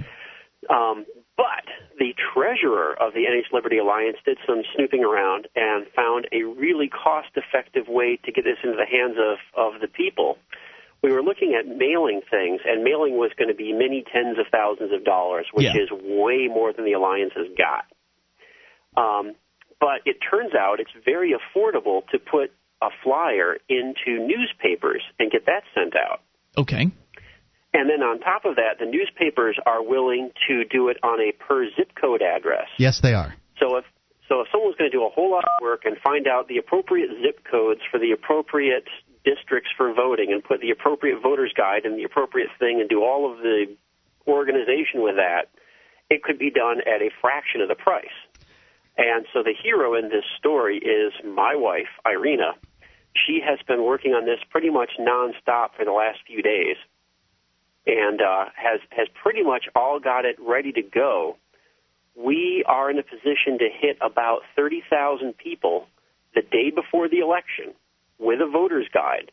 And I was here two years ago, and there was no voter's guide that I remember in in the newspapers. This is going to be something that I think will be uh, people will notice. Yeah, I think you're right definitely about that. And you know, it's I, interesting. I'm, I'm humbled and shamed that I didn't come up with uh, this idea. As the advertising I, man? Yeah, I, I really I knew this. Yeah, And it's a good idea, and but w- I, I, I do want to point out that uh, you've got 151 people running for uh, the the NH House that are endorsed by the NHLA. So this is a really this could be conceivably a really big election for for liberty and uh, liberty-minded candidates. Well, one of the things I wanted to point out about the strategy was that if you're if you're sending it out in the newspaper, you're going to hit everybody who's getting the paper. Whereas if you're just standing out in front of the voting locations, you're only getting the people that decided to go and vote. So you're really actually uh, you're increasing the odds that somebody will see what you're putting out there and, and actually get motivated to go out and vote where they might as otherwise might have otherwise not have gone and done it. it's a good reminder. To, oh It's yeah, a tomorrow reminder. I got to vote. right and Exactly. This is also usable as a get out the vote thing, you know, with a big plastered "Don't forget to vote on Tuesday" thing. You know, defend your freedoms. Right, and of course, uh, it also gives you the opportunity to uh, promote whatever you want to promote, your website, and uh, the, obviously you're going to be promoting the candidates. And I think it's fa- I think it's a good idea, Dennis. Uh, and you save you saving yourself a bundle, uh, bundle of money at the same time. So congratulations. Well, it, it, it still is going to cost us a lot of money. Of course, the the alliance has pretty much spent most of what they've got, if not all of what we had, on uh, on giving it directly to the candidates for you know early on to try and help them get past the primaries. And that strategy seems to have worked. But we pretty much emptied all our firepower at that point. So at this point, we know we can do this thing, but it's going to cost us about $2,500. That's really not that. I mean, that's not that much. It's not much. It's not much. What's that breakdown? You said you're going to do thirty thousand. Is that across the state, or are you going to focus on just one area, or how's that working out? we have targeted the 10 districts that have uh, a super, you know, each, each of each district has more than one pro liberty, like definite pro liberty candidate, and a bunch of anti liberty candidates. So we know that hitting these 10 districts, we are going to potentially change the face of politics in this in the state. That's eight point three cents. Uh, eight point three cents per flyer that you're getting into people's hands, and of course, newspaper readers are likely voters. I mean, they're older. You're not going to really hit younger people with this, uh, but we all know that it's the older people that go out and vote anyway. So it should be interesting to see how this uh, how this affects things. And this is one of those um, the, the New Hampshire Liberty Alliance. For those of our listeners that are really excited by political solutions, uh, helping you guys out, Dennis, would be a way to get involved in the free state action without actually having to be here. So this might be one way that people who have been listening and, and hearing some of the things you've been talking about for quite a long time on this program, hearing about some of the projects you guys are doing, to give them a reminder that you don't have to live here in New Hampshire to send money to the New Hampshire Liberty Alliance, right? Absolutely. I mean, if you want to hear great news coming out of New Hampshire for the next two years, getting a bunch of free staters in the government is certainly a great way to make that happen. And this is probably the leverage point. If you want maximum bang for the buck, this is probably exactly where it's going to happen. To where it's not that much money, and you know, like me and Irina are going to pony up what we can. But anyone that can help, it would be super, super Twenty five appreciated. I mean, that's only twenty five people giving a hundred bucks. That's no. I mean, that's nothing really. Well, the, the key though is that because of the lead time that newspapers need and that the printer needs and all that, everything has to be all signed, sealed, delivered, and done this weekend. Paid for. Ah, Paid yeah. for this weekend too, correct? And paid for. You yeah. got it. That's how it is when you're when you're an advertiser that uh, doesn't do business on a regular basis with a, an ad venue. Then Cash in advance. It's, it's usually cash in advance. Well, so there you go. Where can people go to help you out with this, Dennis, if they are interested? nhliberty.org slash donate. Okay, you gonna put something up on the front And, page to make it easy? Oh yeah, there, there's like a nice donate thing right on the front page. You can't miss it. And hey, if people want to give just five dollars, that's going to help. And uh, the, the Liberty Alliance, if you give a hundred bucks, you're a lifetime member. So whatever happens in the future with the Liberty Alliance, a hundred bucks, and you're you're in forever. Very cool. Great way for people that are around the country and around the world who can't make it here to New Hampshire tomorrow uh, to help you guys out with what it is that you're doing. And I, as I, as I have praised you many, many times on this program, you know I'm not a fan of political solutions, but I am a fan of the New Hampshire Liberty Alliance. I think you guys are doing some really innovative, uh, some really original things that I've never seen be, uh, been done on the political scene before. So I wish you good luck in uh, fundraising here, Dennis, and, and thank you for calling tonight. Appreciate it. 800 259 9231. That's the SACL CAI toll free line. Has anybody ever seen something like that where they come from? I mean, has anybody ever opened up the newspaper to get a, a uh, voter's guide from the the libertarians? Or I the- haven't seen a voter's guide, period, um, from anything. So, and to, to find it from, and, and they're not necessarily libertarians. No, they're I know that. Liberty oriented. But th- there wouldn't be any other real liberty oriented groups anywhere but, but the libertarians. I No. mean, are there? It's not really happening anywhere. What other groups are there around the country in This the realm point, of politics? This is the point that I I try to make over and over again, and I know that there's people out there that just don't believe this whole free state's gonna thing's gonna work. But you know, fine, you can believe what you want, but. Yeah. It, to me, I'm here, feet on the ground. I see people trying real hard to get things done. I see movement in the right direction, and I, I believe it is. 800 259 9231. We continue. Let's talk to Tom in Florida. Tom, you're on Free Talk Live. Tom. Hello. Hey, you're on the air. Yeah, I hope I'm not off subject. Um, I was listening to what you were saying, but I I wanted to uh, tell a uh, an interesting little story. Now, you may have heard of it, maybe some of the other listeners haven't, but I think it's kind of a cute, interesting example of the difference between you know a controlled uh, marketplace and government as opposed to free. Um, the story goes that uh, a Russian bureaucrat was visiting the, uh, I think it was called the Fulton Street Fish Market in New York City, Yes. and he's with an American who's showing him through. And of course, he's a big bureaucrat in Russia, and he being shown through, and the American is pointing this and that out, and he's the Russian's watching, and he sees, you know, fish are going this way and that way, and there's trolleys, and there's people weighing fish and people buying fish, and it's just a literal beehive of activity and you know incredible varieties. Mm-hmm. And he's very very impressed. And so he turns to the American and he says, "Who runs all this?" And the American says, "Nobody." Yeah, isn't that great? It's a good Yeah. story. In fact, Wayne, you've got a related story coming up. Thank you for the call. More on the way about spontaneous order and chaos. So maybe it's not as scary as it sounds. Uh, hour three's coming up. Wayne will tell us about that and your calls as well about anything. This is Free Talk Live. You ever have one of those days where everything goes right?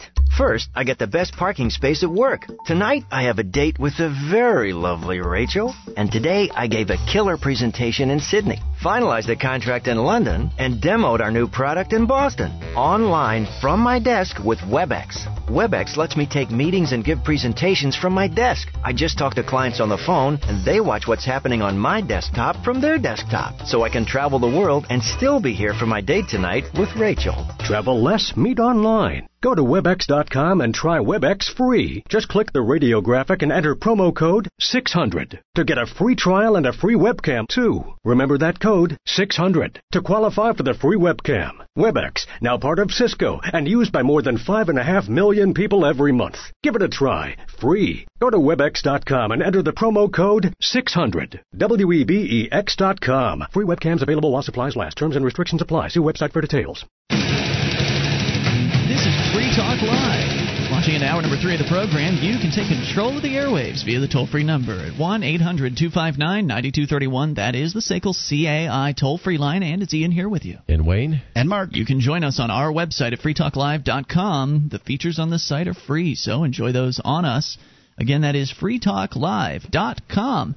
And we are going to jump into a unscreened phone call just because I was distracted and I didn't screen it. But then, Wayne, you've got a story that is, uh, it really ties right into the last caller we took in the last hour. We'll recap that for anybody just tuning in. But first, to the phones and the fun. Ampline, who's this? Hello, you're on the air. Who's there? Maybe nobody. Going once, going twice. All right. Well, instead of that, uh, Wayne, do tell about this uh, story you have in regards to spontaneous order because we just had a perfect lead-in call last hour where a gentleman was telling a, uh, an anecdote. I don't know if it was a true story or not, but about how a Russian bureaucrat was being toured around in an American fish market and he was watching as all the fish were traveling different places and people were buying things and selling things and all this bustling activity was going on and he was shocked and surprised. You know, he's he's used to a, a, a bread line uh, handing people food. So he's wondering, well, who's controlling all this? And the answer is, well, no one. Well, a bunch of people are, but there's no real easy answer to that question, right? That's right. I ran across a really interesting article from a physics science kind of website called physorg.com, P H Y S O R G. Okay. The story is entitled Chaos Equals Order Physicists Make Baffling Discovery. According to a computational study conducted by a group of physicists at Washington University in St. Louis, one may create order by introducing disorder. While working Hmm. on their model, a network of interconnected pendulums or oscillators, the researchers noticed that when driven by ordered forces, the various pendulums behaved chaotically and swung out of sync like a group of intoxicated synchronized swimmers. This was unexpected. Shouldn't synchronized forces yield synchronized pendulums? But then came Makes the sense. real surprise. When they introduced disorder, forces were applied at random to each oscillator. The system became ordered and synchronized. The thing that's counterintuitive is that when you introduce disorder into the system, when the forces on the pendulums act at random, the chaos that was present before disappears and there's order, said Sebastian F. Brandt, physics graduate student and lead author of the study, which appeared in the January 2006 edition of Physics Review Letters. So, obviously, we have uh, a correlation here because you talk about free markets versus central planning, and and I that's the first thing I thought when I read the article. Right, free markets are you know put together in a chaotic fashion, everybody doing their own thing, but they based yield, on their own motivations. They yield things that are so very orderly. I mean, it's it's amazing the uh, you know the, the the choices that we have in the marketplace and how they're brought to us. So this was not a this story was not a surprise to anybody that is familiar with uh, with the free market and and dis, and spontaneous order, which is essentially what that is what that is called. Uh, it, it wasn't a surprise to us, but for these scientists, it, it was. And I actually saw a video that somebody posted over on the uh, New Hampshire Free forums at nhfree.com. Vitruvian posted. Uh, he's had this thread of very interesting sort of sciency videos that have a similar theme, and there was one of them where somebody programmed a computer program to simulate clocks. And I wish I had. Uh, I wish I'd watched this more recently because it's not totally fresh in my mind. But it was a similar kind of situation where the clocks were essentially randomized. The, the, the different features about the clocks were randomized, and when the permutations continued to run and continued to run, he had this sort of graphical. Um, he had this graphical representation of what was going on basically with the uh, the system that was essentially it, it, began to organize itself. You began to start to see patterns as the system continued to run. It was really amazing to watch the visual representations of this happening and it, that's what all of life really is, right? I mean, outside of this governmental control grid setup that we have, all of life is essentially random disorder, but yet all of this wonderful beauty and and all these wonderful patterns continues to uh, become quite obvious to us. Right. When man tries to control and harness things, that's when they get out of order.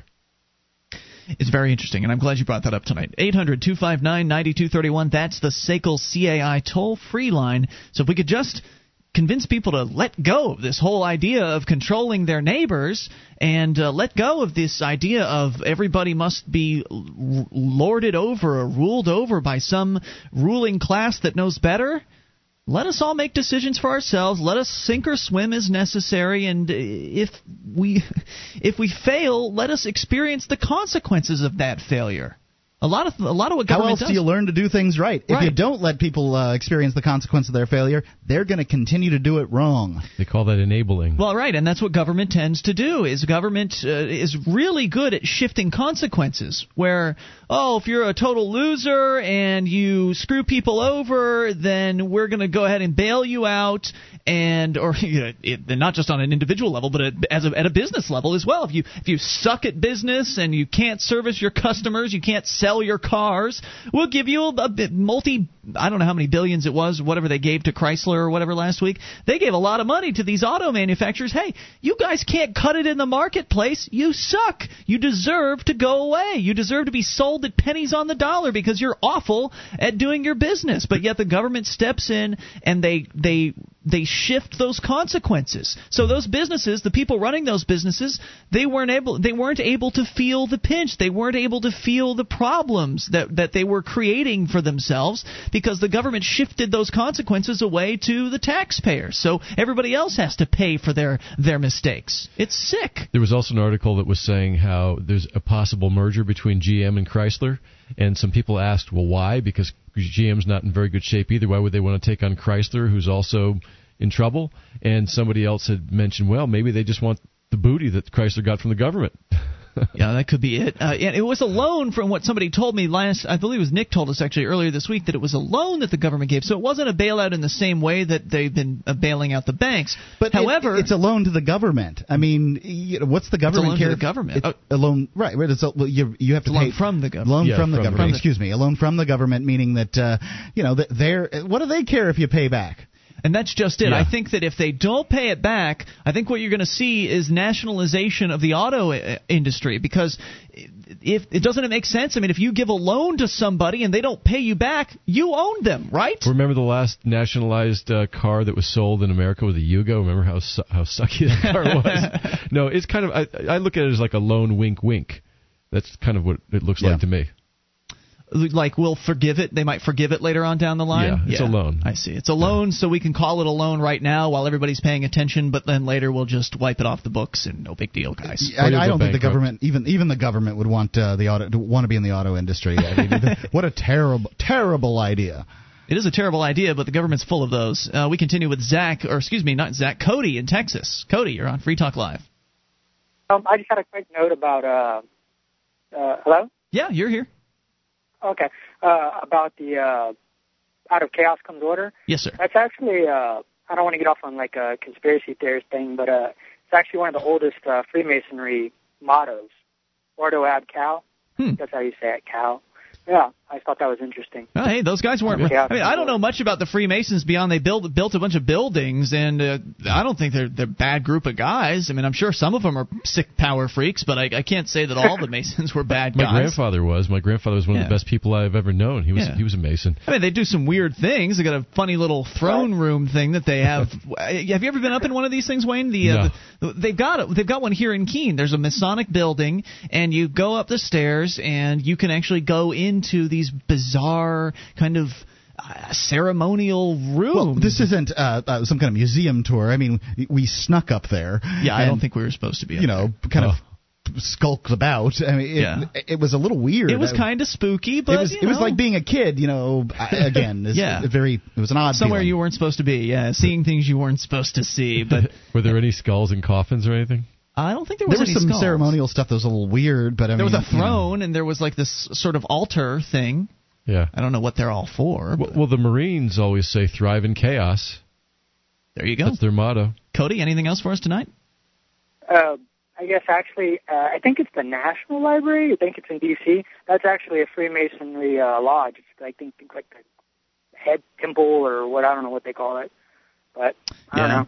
Yeah, Uh, you know, I don't concern myself with uh, with the Freemasons, the Illuminati, and all that other stuff because what I'm concerned No, about. I don't. I got you. I, I'm with you, man. Thank you for the call. What I'm concerned about is people in search of power and willing to aggress against their neighbors. That's what concerns me. I don't care what group they're members of. I don't care who they hang out with. What concerns me is that they want to aggress against their neighbors. That's the issue. That's what we need to deal with. That's what we need to expose. That's what we need to talk about. That's what we need. That's the problem we need to solve. They can hang out with whoever they want to hang out with. That's their business. More on the way. This is Free Talk Live.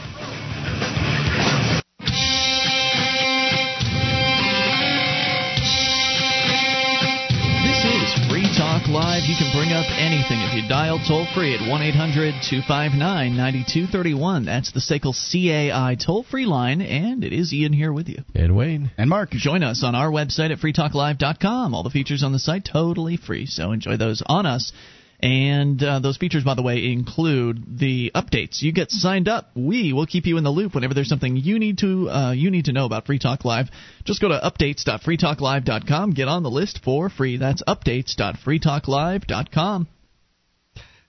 You know, I don't see the. Uh, I'm, sorry, I don't know when. When there's no verbiage for this commercial. You're supposed to make it up. The Free State Project's Liberty? Forum is happening early March. Uh, I don't have the dates written down here. We just say early March. Okay. It's so far out, it doesn't really matter. Sorry, right man. I, I'm I'm not seeing bullet points or anything. FreeStateProject.org slash Liberty Forum is the place to go uh, to get registered for uh, early bird pricing of $199. You get a 10% discount off that price if you use the code 2009FTL.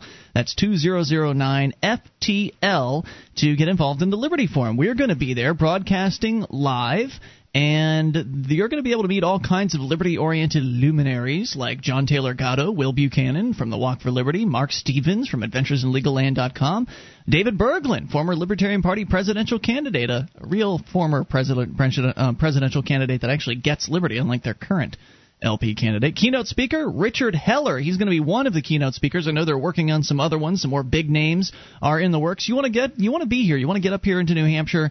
Uh, you want an excuse to come up, visit the state. This is a great opportunity. You're going to meet hundreds of similarly minded, like minded people that also believe in liberty. And you're going to have a good time because it's been a blast the last two times I've gone and looking forward to this next one.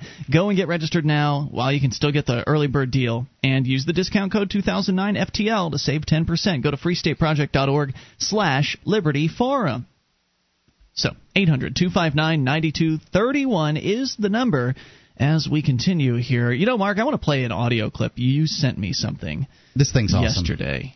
I'm, And- I'm glad you decided to do it. It was uh, kind of a toss up there for a little while. Well, you know, I feel uh, I feel kind of bad about playing another show on this show, but I guess it's been done in the past, so it's it's all right. I mean, the guy uses our logo. He's, he's a pretty talented guy. He you might have heard of him logo? before. Well, it's sort of similar. And, uh, mo- it's, most- it's sort of similar to our logo. It's the Oh. fist, the clenched fist thrust up after uh, after we uh, created ours. Or I believe it was actually slightly after we came out with ours. I don't really recall exactly how that that how that all played out.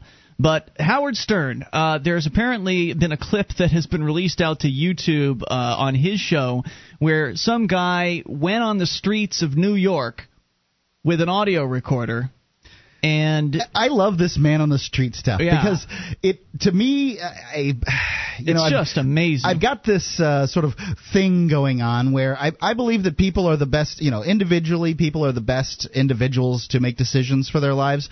However, they are the poorest uh, people when you put them together. Like groups get stupid, Mm-hmm. and I think sort of, uh, you know, these man on the street interviews when they ask them, uh, you know, what's the state capital of South Dakota, um, or you know, who's the vice president, or who's your local representative or senator in this, you know, you name your two senators in the state, whatever. It just goes to show how miserably uninformed the average person in the public is. This is this will blow your mind if you haven't heard this audio. And I don't know. I didn't get the pr- uh, the there was no prologue here, so I don't know what the circumstances are. I don't know if this is one of Howard's guys or if he just came across this. But credit to Howard Stern for putting this out there because it's an amazing clip. Here we go. People said Barack Obama. So what he said is, do you still su- do you support Obama's views? But he, he attributed all of McCain's views to Yeah, Obama. Yeah. And, it didn't. This is cause didn't sway even- anyone. But it didn't cause people to even flinch. They No. went right along. This is crazy. So listen to this. Some people speculate that blacks are voting for Obama strictly because he's black and not because of his policies. So we took McCain's policies and pretended they were Obama's. Now look, that's not true. People are voting for Obama or McCain because mommy and daddy were Republicans and Democrats for the most part, and they were raised to believe that uh, you should always vote for Republicans, you should always vote for uh, for Democrats. That's the primary motivation in my mind, at least for most people voting. I don't think it's the you, black. you steer uh, thoroughly away from the race issue, and I understand that's fi- that's fine. I think that there are, definitely are black people out there that are going to vote for Obama because he's black, and I think that there are white people out there, um, white Democrats out there that will vote for McCain because he's white. I I just believe that that's. The I don't case. believe it to be the majority. I hope I don't think it's I the don't- majority, but I I don't I don't know. I don't think- propose to know. I'm just saying I think the presumptions of the interviewer are a little incorrect. That's all. We continue here. This is what they had to say. For the election, Obama or McCain? I like Obama. Now, what don't you like about McCain? McCain seems to not really know what he's doing right now. Are you more for Obama's policy because he's pro-life or because he thinks our troops should stay in Iraq and finish this war? I think Now, this is another thing I don't like about this is that look, uh, it's my understanding that Obama is in favor of keeping the troops in Iraq too. So they're misrepresenting his uh, his policy, but nonetheless, it still makes a salient point Not- with their responses. Yeah, he, Obama's certainly not as much for keeping uh, troops in Iraq, and, and his basic thing is to uh, get them out of Iraq and put them in, Afghanistan. Is, is basically what he said. No, th- it would be nice if we actually had some sort of uh, liberty-oriented man on the street where somebody could actually ask the right questions and get ludicrous answers like this guy will get anyway. So continue. because our troops should stay in Iraq and finish this war. I'm really for him with that. Definitely. Okay. Now, how about as far as um, him being pro-life? Do you support Obama in that case? Yeah, I do. I do. I support him in that case. And if he wins, would you have any problem with Sarah Palin being vice president? No, I wouldn't. Not at all. Not so you, th- you, you, you, you think he made the right choice in that? I definitely do. Thank you very much, sir. Have a great day. So the guy agreed with everything McCain is for, except he said it was for Obama. Here's another example. Are you for Obama or McCain? Obama. Okay, and why not McCain? Well, I just don't agree with some of his, you know, policies, no. Now, Obama says that he's... Look, it's okay to admit that you don't know why. It's okay to admit that I'm voting for him because my mom told me I should vote Democrat, but nobody's going to admit that. They want to try to sound like they're informed. Anti-stem cell research. How do you feel about that? I, I believe that's. I wouldn't do that either. And I'm anti-stem cell. Them yeah. damn stem cells. Anti-stem cell research. Now, if Obama wins, do you mind Sarah Palin being vice president? No, no, I don't. Now we all know they're selecting the guys that that really messed it up, right? But still, it's amazing, isn't it? Like these people are purporting themselves as knowledgeable uh, el- electors or knowledgeable voters, and it's quite clear they have no clue what it is they're talking about. It's like it reminds me of this lady that Dennis uh, from New Hampshire was interviewing on his show in uh, in Concord. This uh, supporter of Hillary Clinton during the the primaries asking her questions about how Hillary, you know, the, the positions, Hillary's positions on the issues. This woman had no idea. She had the general concept that people should get free health care, and that was about all she had to go on. Yeah. She didn't know anything. All right, there you go. And then There's our third more. example, which uh, we found this woman. In this election, Obama or McCain? Obama. Now, why not McCain? What don't you like about him? Um, he sort of doesn't sound like he has enough. Like he does, he's not he's uneducated because when he had the um they had the both of the presidents speaking, um he didn't sound like he knew what he was talking about too much, whereas Obama had facts and information when he was speaking. Good point. Let me ask you this: Do you support what Obama, Obama, by the way, is is, conf- is uh, it, the complaint is is that Obama, in fact, just makes broad representations. because he's pro-life or because he says our troops should stay in Iraq and finish the war? Um, I guess both. Now, if Obama wins, do you have any problem with Sarah Palin being his vice president? Um, no. No? Not you think she'll do a good job? I think she'll do a good job. Are you glad he elected her to be the VP if he wins? Yep. Thank you very much. Wowie zowie. That's what you're dealing with. People out there that are voting. That those are the people that are voting. They don't have a clue. It's Free Talk Live. One of the bonuses you'll get as a Free Talk Live amplifier is access to our classic archives. For just $3 a month, you can become an amplifier and you'll help us get on more radio stations and MP3 players. Get the details at amp.freetalklive.com. That's amp.freetalklive.com. This is Free Talk Live. You can bring up anything. Just dial toll free 800 259 9231, the SACL CAI toll free line. It is Ian here with you. And Wayne. And Mark. Join us on our website at freetalklive.com. All the features on the site, well, we give away. It's unlike those other talk show hosts that want to charge you for accessing their websites. Ours is free, so enjoy it on us at freetalklive.com. And also enjoy the live streams that you'll find there at listen.freetalklive.com. You can broadband stream, dial up stream, and even a webcam, all free at listen.freetalklive.com. And did you know that over 35% of IT admins admit to snooping through their boss's email? Shouldn't your shouldn't your business email be secure? PrivacyHarbor.com is an email alternative that's private and confidential, guaranteed. PrivacyHarbor.com because normal email is not secure. No, it's not. You know, uh, Wayne, we were talking during the break. Uh, Mark, you were mentioning to Wayne we had the email last night from the guy that was very upset about how we were making fun of him by uh, using a sort of a, a hick accent when we were reading his email, uh, which was very anti-immigrant, anti-immigration freedom, or the, the anti the freedom to travel. And so we were just kind of joking around about that. Uh, but one of the things that that particular email asked us to do he uh, said that well he can't think of anything that he's not free to do. And so of course we came up with a, a laundry list of things that we're not free to do in this country. But here's another one. Here's another something you are absolutely not free to do in america. You are not allowed to make a fake phallus utilize and utilize it for uh, you're not allowed to manufacture a fake phallus intended to be utilized for passing drug tests. Did you know that Okay. This is brand new news uh, from Post Gazette, uh, the Post Hyphen Gazette, Post Hyphen Gazette.com. The owners of the company that makes the Whizzinator, a prosthetic penis used to mask illegal drug use, were charged yesterday in federal court. Do they come in different colors? I don't know. Probably. you would Uh, think. they were charged in federal court with conspiracy to defraud the government and are expected to plead guilty. Gerald Willis, the president of Puck Technology, based in Signal Hill, California, and Robert Catalano, the vice president, are charged in a 19 page criminal information of conspiracy for selling two different products that mask illegal substances in a user's urine. The products, the Whizzinator and Number One, are sold through the company's websites. As part of the case, the government is moving for forfeiture of all of the company's assets, as well as its internet domain names. And you know that this is a problem with uh, it, what, what essentially this is doing is stifling innovation in America. Because if you had done this uh, in, in Sweden or you, you pick your country, it doesn't matter, Borneo, Mm-hmm. um, and you put it on the internet and send it to Americans, they could do nothing. That's true. However, they want to stifle innovation from our drug users, I guess. I. Well, I don't maybe these guys are drug users, maybe they aren't. They came up with a brilliant product that has allowed people to uh, pass drug tests and get into jobs that they otherwise might not have otherwise uh, been able to get into. Do they come in small, medium, large? I was just thinking the same thing. I don't know. You should go to their website and check it out while they It's still. not there anymore. Oh, it's it? not? No, No. they took all the. well, they're they're they're to plead guilty. It's this was written on the 15th, so yesterday they are to plead guilty. So the case isn't quite done yet. They may actually still have their website online. Uh, but the charges were brought at least in part after undercover law enforcement officers ordered one of each product and had them shipped to the Western District of Pennsylvania. According to the criminal informations, the company and its owners defrauded the government's Substance Abuse and Mental Health Services Administration, which is tasked with overseeing federal workplace drug testing programs. How is it that this company defrauded the Substance Abuse Administration? They just sell a product. They're not the ones that are going in there and using the product, it's the clients that are utilizing the product.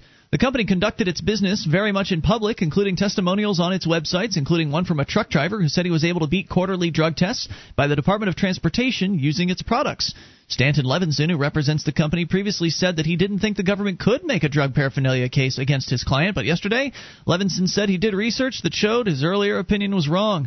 He said, We're convinced that the government's theory is correct and the government has a case. Obviously, it's serious if somebody is faking drug tests who's then driving a tractor trailer or a bus or flying an airplane. There's a plea agreement, but Levenson said he couldn't discuss it. This is like uh, going after a gun company for uh, you know manufacturing pistols and you know somebody getting shot. Basically, the government is saying here that uh, if these products were only used to defraud companies, then they'd have left them alone.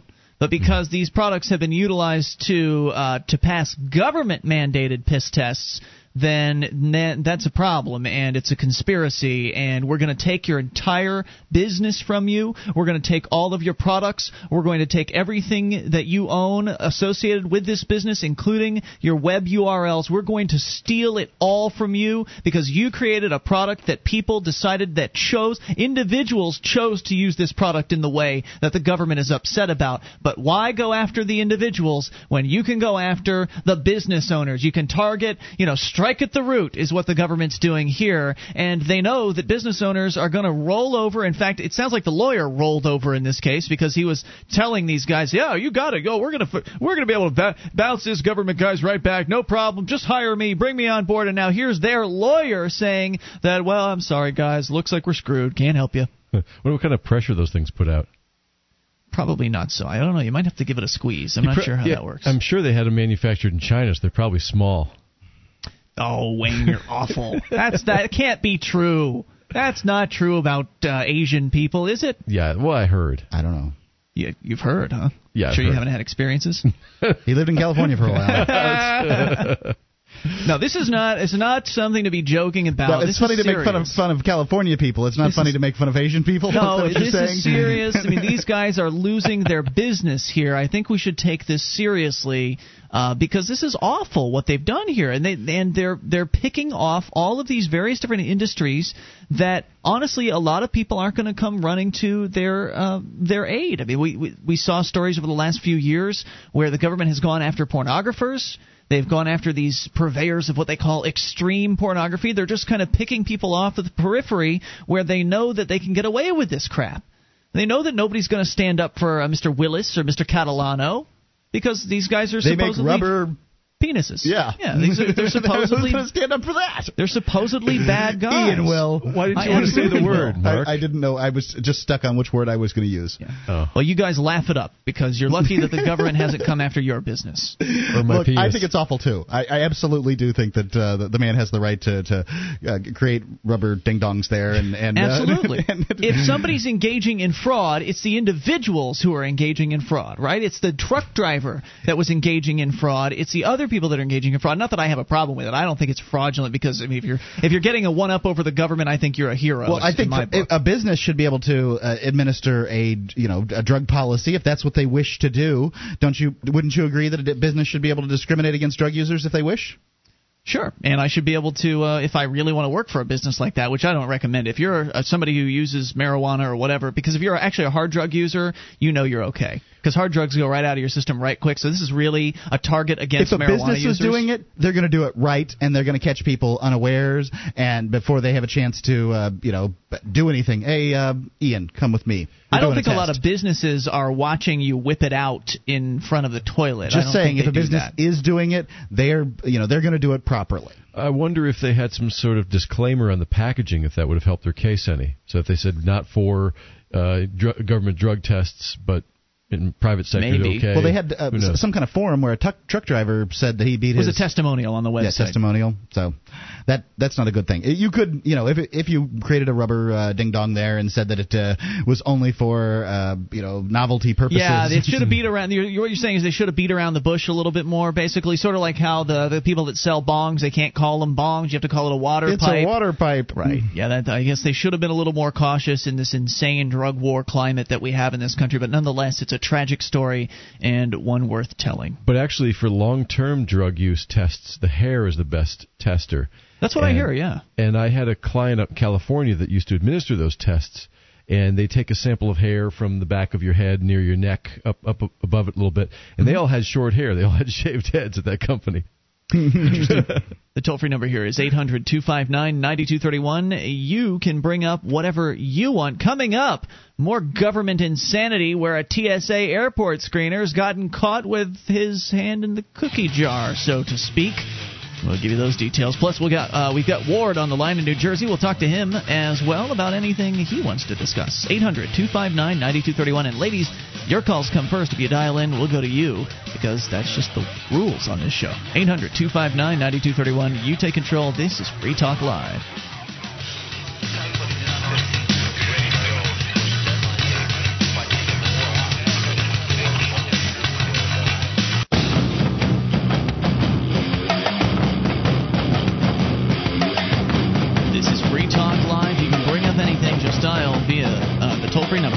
800 259 9231, the SACL CAI toll free line. It's Ian here with you. And Wayne? And Mark. And you can join us online at freetalklive.com. All the features on the site, they're completely free, so enjoy those on us.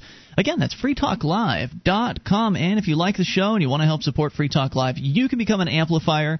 Just head over to amp.freetalklive.com, get on board with the program, and do it this week. Do it within the next 24 hours, because if you do it by Friday night show, then your money will be doubled because we've had one very generous amplifier in New York City. Adam called in earlier this week to say that anybody that amps this week, he is going to match their amp dollar for dollar. Plus, Terry up in Canada said anybody new that amps for every new amplifier, he'll add a dollar to his amp. So he's not matching dollar for dollar. Terry's not, but Adam is. And either way, two of both of those guys are throwing down some serious extra cash in order to help encourage you to become an amplifier. So if you've been sitting on the fence about sending us just three bucks a month to help get Free Talk Live on more radio stations, get more internet listeners on board with the show, and get access to perks like the Amp Only Call In Lines chat room forum and more, your money is doubled this week if you get signed up at amp.freetalklive.com. Right. The purpose of the AMP program is to uh, promote liberty.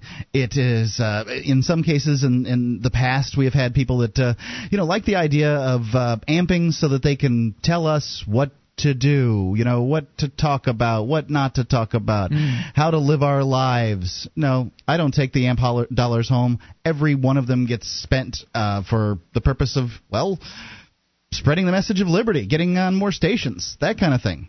That's what the AMP program's Some people might like uh, Free Talk Live to have a message of liberty that is more attuned to their particular version of it. Wouldn't it be nice? Um, in which case, I'm sorry, but you know, I mean, we're pretty good. I mean, I think we're pretty good here. I'm the kind of the free marketeer, voluntarist. Mark, you're kind of the small government guy. So between the two of us, and then we got our our other wonderful co-hosts that come in, and they have different viewpoints as well. Between all of us, I think we cover a fairly decent gamut of the pro-liberty spectrum. But it's not enough to satisfy everyone, and that's fine. I understand that. In which case, I welcome you to find a better um, pro-liberty program out there and put your money behind them. Save your money, you invest in equipment, and start one. Yeah, that's true. There are some other shows out there. I mean, Free Minds TV, we like them, and Gardner Goldsmith. That you can send money over to those guys, and I'll feel good about that. Advance liberty at the local or national level through a summer internship at the Koch Summer Fellowship Program. The program places libertarian and free market students and recent graduates at organizations in Washington, D.C., and at state based think tanks across the country. All positions are paid and include a housing and travel allowance as well as multiple career workshops throughout the summer. Visit libertarianinternships.com for more information. It includes uh, the stipend, like I, uh, like I said, career workshops, and uh, housing and travel costs. All right, 800 259 9231. Just enough time for your call. We go to Ward in New Jersey. You're on Free Talk Live. Hello, Ward. Hey guys, how's it hanging? Just I, great. Ward, what's on your mind tonight? I think you've eaten my chili once or twice at PorcFest. You know, I don't think I did get any. Uh, did I don't think I got any of that when I was there last year. I know I did, and I enjoyed it, Ward. Thank I've heard you. I've heard good things about it, Ward. What's on your mind tonight, sir? Oh, basically, there was that guy talking about uh, bureaucratic pensions a while back. Yeah. You know, hour or two back. Mhm. And basically, I'm sorry, but those bureaucrats have been stealing from me for all of my life. And I'm sorry, let them starve. I understand. Jobs, I, I understand the get actual I'm just- real jobs. Yeah, I know where You you're know, coming they- from, Ward. A I'm lot just. of them have actual, you know, saleable skills. You know, accounting and shit like that. Oh, we know. can't let you get over that. Thank you for the call. Appreciate it. Uh, can't let that happen. Ward. but uh, yeah, I see where he's coming from, and I, I, I can empathize with where Ward is coming from on that. It's easy to feel that way about these people, but you know the reality is the bureaucrats. And you know this is one of the critiques actually in a recent email we got from an amplifier who was bailing out. Uh, one of the critiques. uh, Look, these bureaucrats. I I don't feel bad about what they've done. I I don't I'm not trying to be harsh towards these people. I understand that He most was saying of that you consider everyone who works in the Evil. government evil. No, I don't think that. I don't think they're evil. I think I most think you of the people characterize it sometimes a little too. Uh, I think some of them are. I think some of the I think that's the what I'm politicians sitting, are That's what I'm sitting here for. Whenever you get out of line, I yank the I yank the lead and pull the choke think- collar on you. I don't think the ladies down at the city hall collecting money for the you know for the tags or for the water bills. I don't think those people are evil. I don't think I think they can get that way if you uh, don't if you don't kiss their butt properly. I, but generally, Mark, I don't believe Yes. that that to be the case about these bureaucrats. I don't think that the the lady that's driving the kids to school on the school bus is evil. I don't think though the kids might disagree. I I don't think that the teachers are I had one that was. I don't think that most bureaucrats are are bad people. I think they're people that, for the most part, wanted to get a job. You know, they heard that the jobs were real great. They heard the benefits were sweet. You know, sweet government bennies. That's what they've been told, and they're right. The benefits are pretty good when you're working for the government. So these are Yeah. just people that wanted to, they wanted easy street. I don't blame them for that. I went into radio for the same reason. I didn't want to go out and work hard for my living. I wanted to push buttons and get paid for it. So, I mean, I can empathize with them wanting easy street. I can understand that.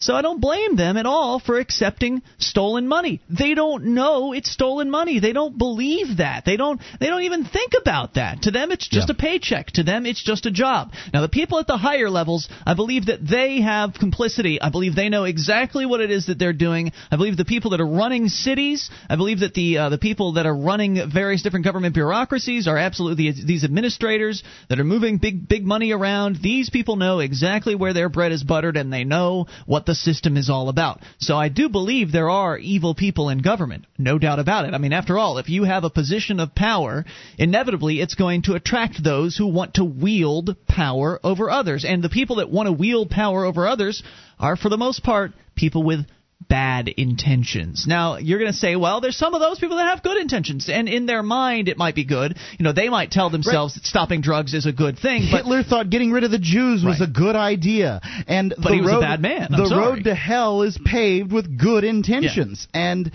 you know I, I'm I, I'm sorry that, that in in some cases, uh, you know, enforcing your will on others, excuse me, enforcing your will on others is evil. Exactly. Whether you realize it's evil or not, when you're doing it, that's not the issue. When you're aggressing against your neighbors, if they haven't harmed somebody first, then I guess that's the definition of aggression. You can't aggress in response. So if you're aggressing against your neighbors, then that's an evil act. Whether you feel good in your heart or not, that's your issue. But from my outside perspective, you're doing wrong, and you deserve to be called onto the carpet for it. But most bureaucrats, they're just folks wanting a job. That's all. And that's why I say that we need to approach what Ward was talking about with compassion. We need to approach severing these governmental ties, withdrawing our consent from the system, stopping paying taxes, stopping obeying. We need to approach it with compassion, which is why whenever I uh, talk to government bureaucrats whenever they're like they've been bringing this issue to me with this couch situation in my neighbor's yard they've got a couch out in the yard and they're trying to uh, find me and drag me into court over this issue.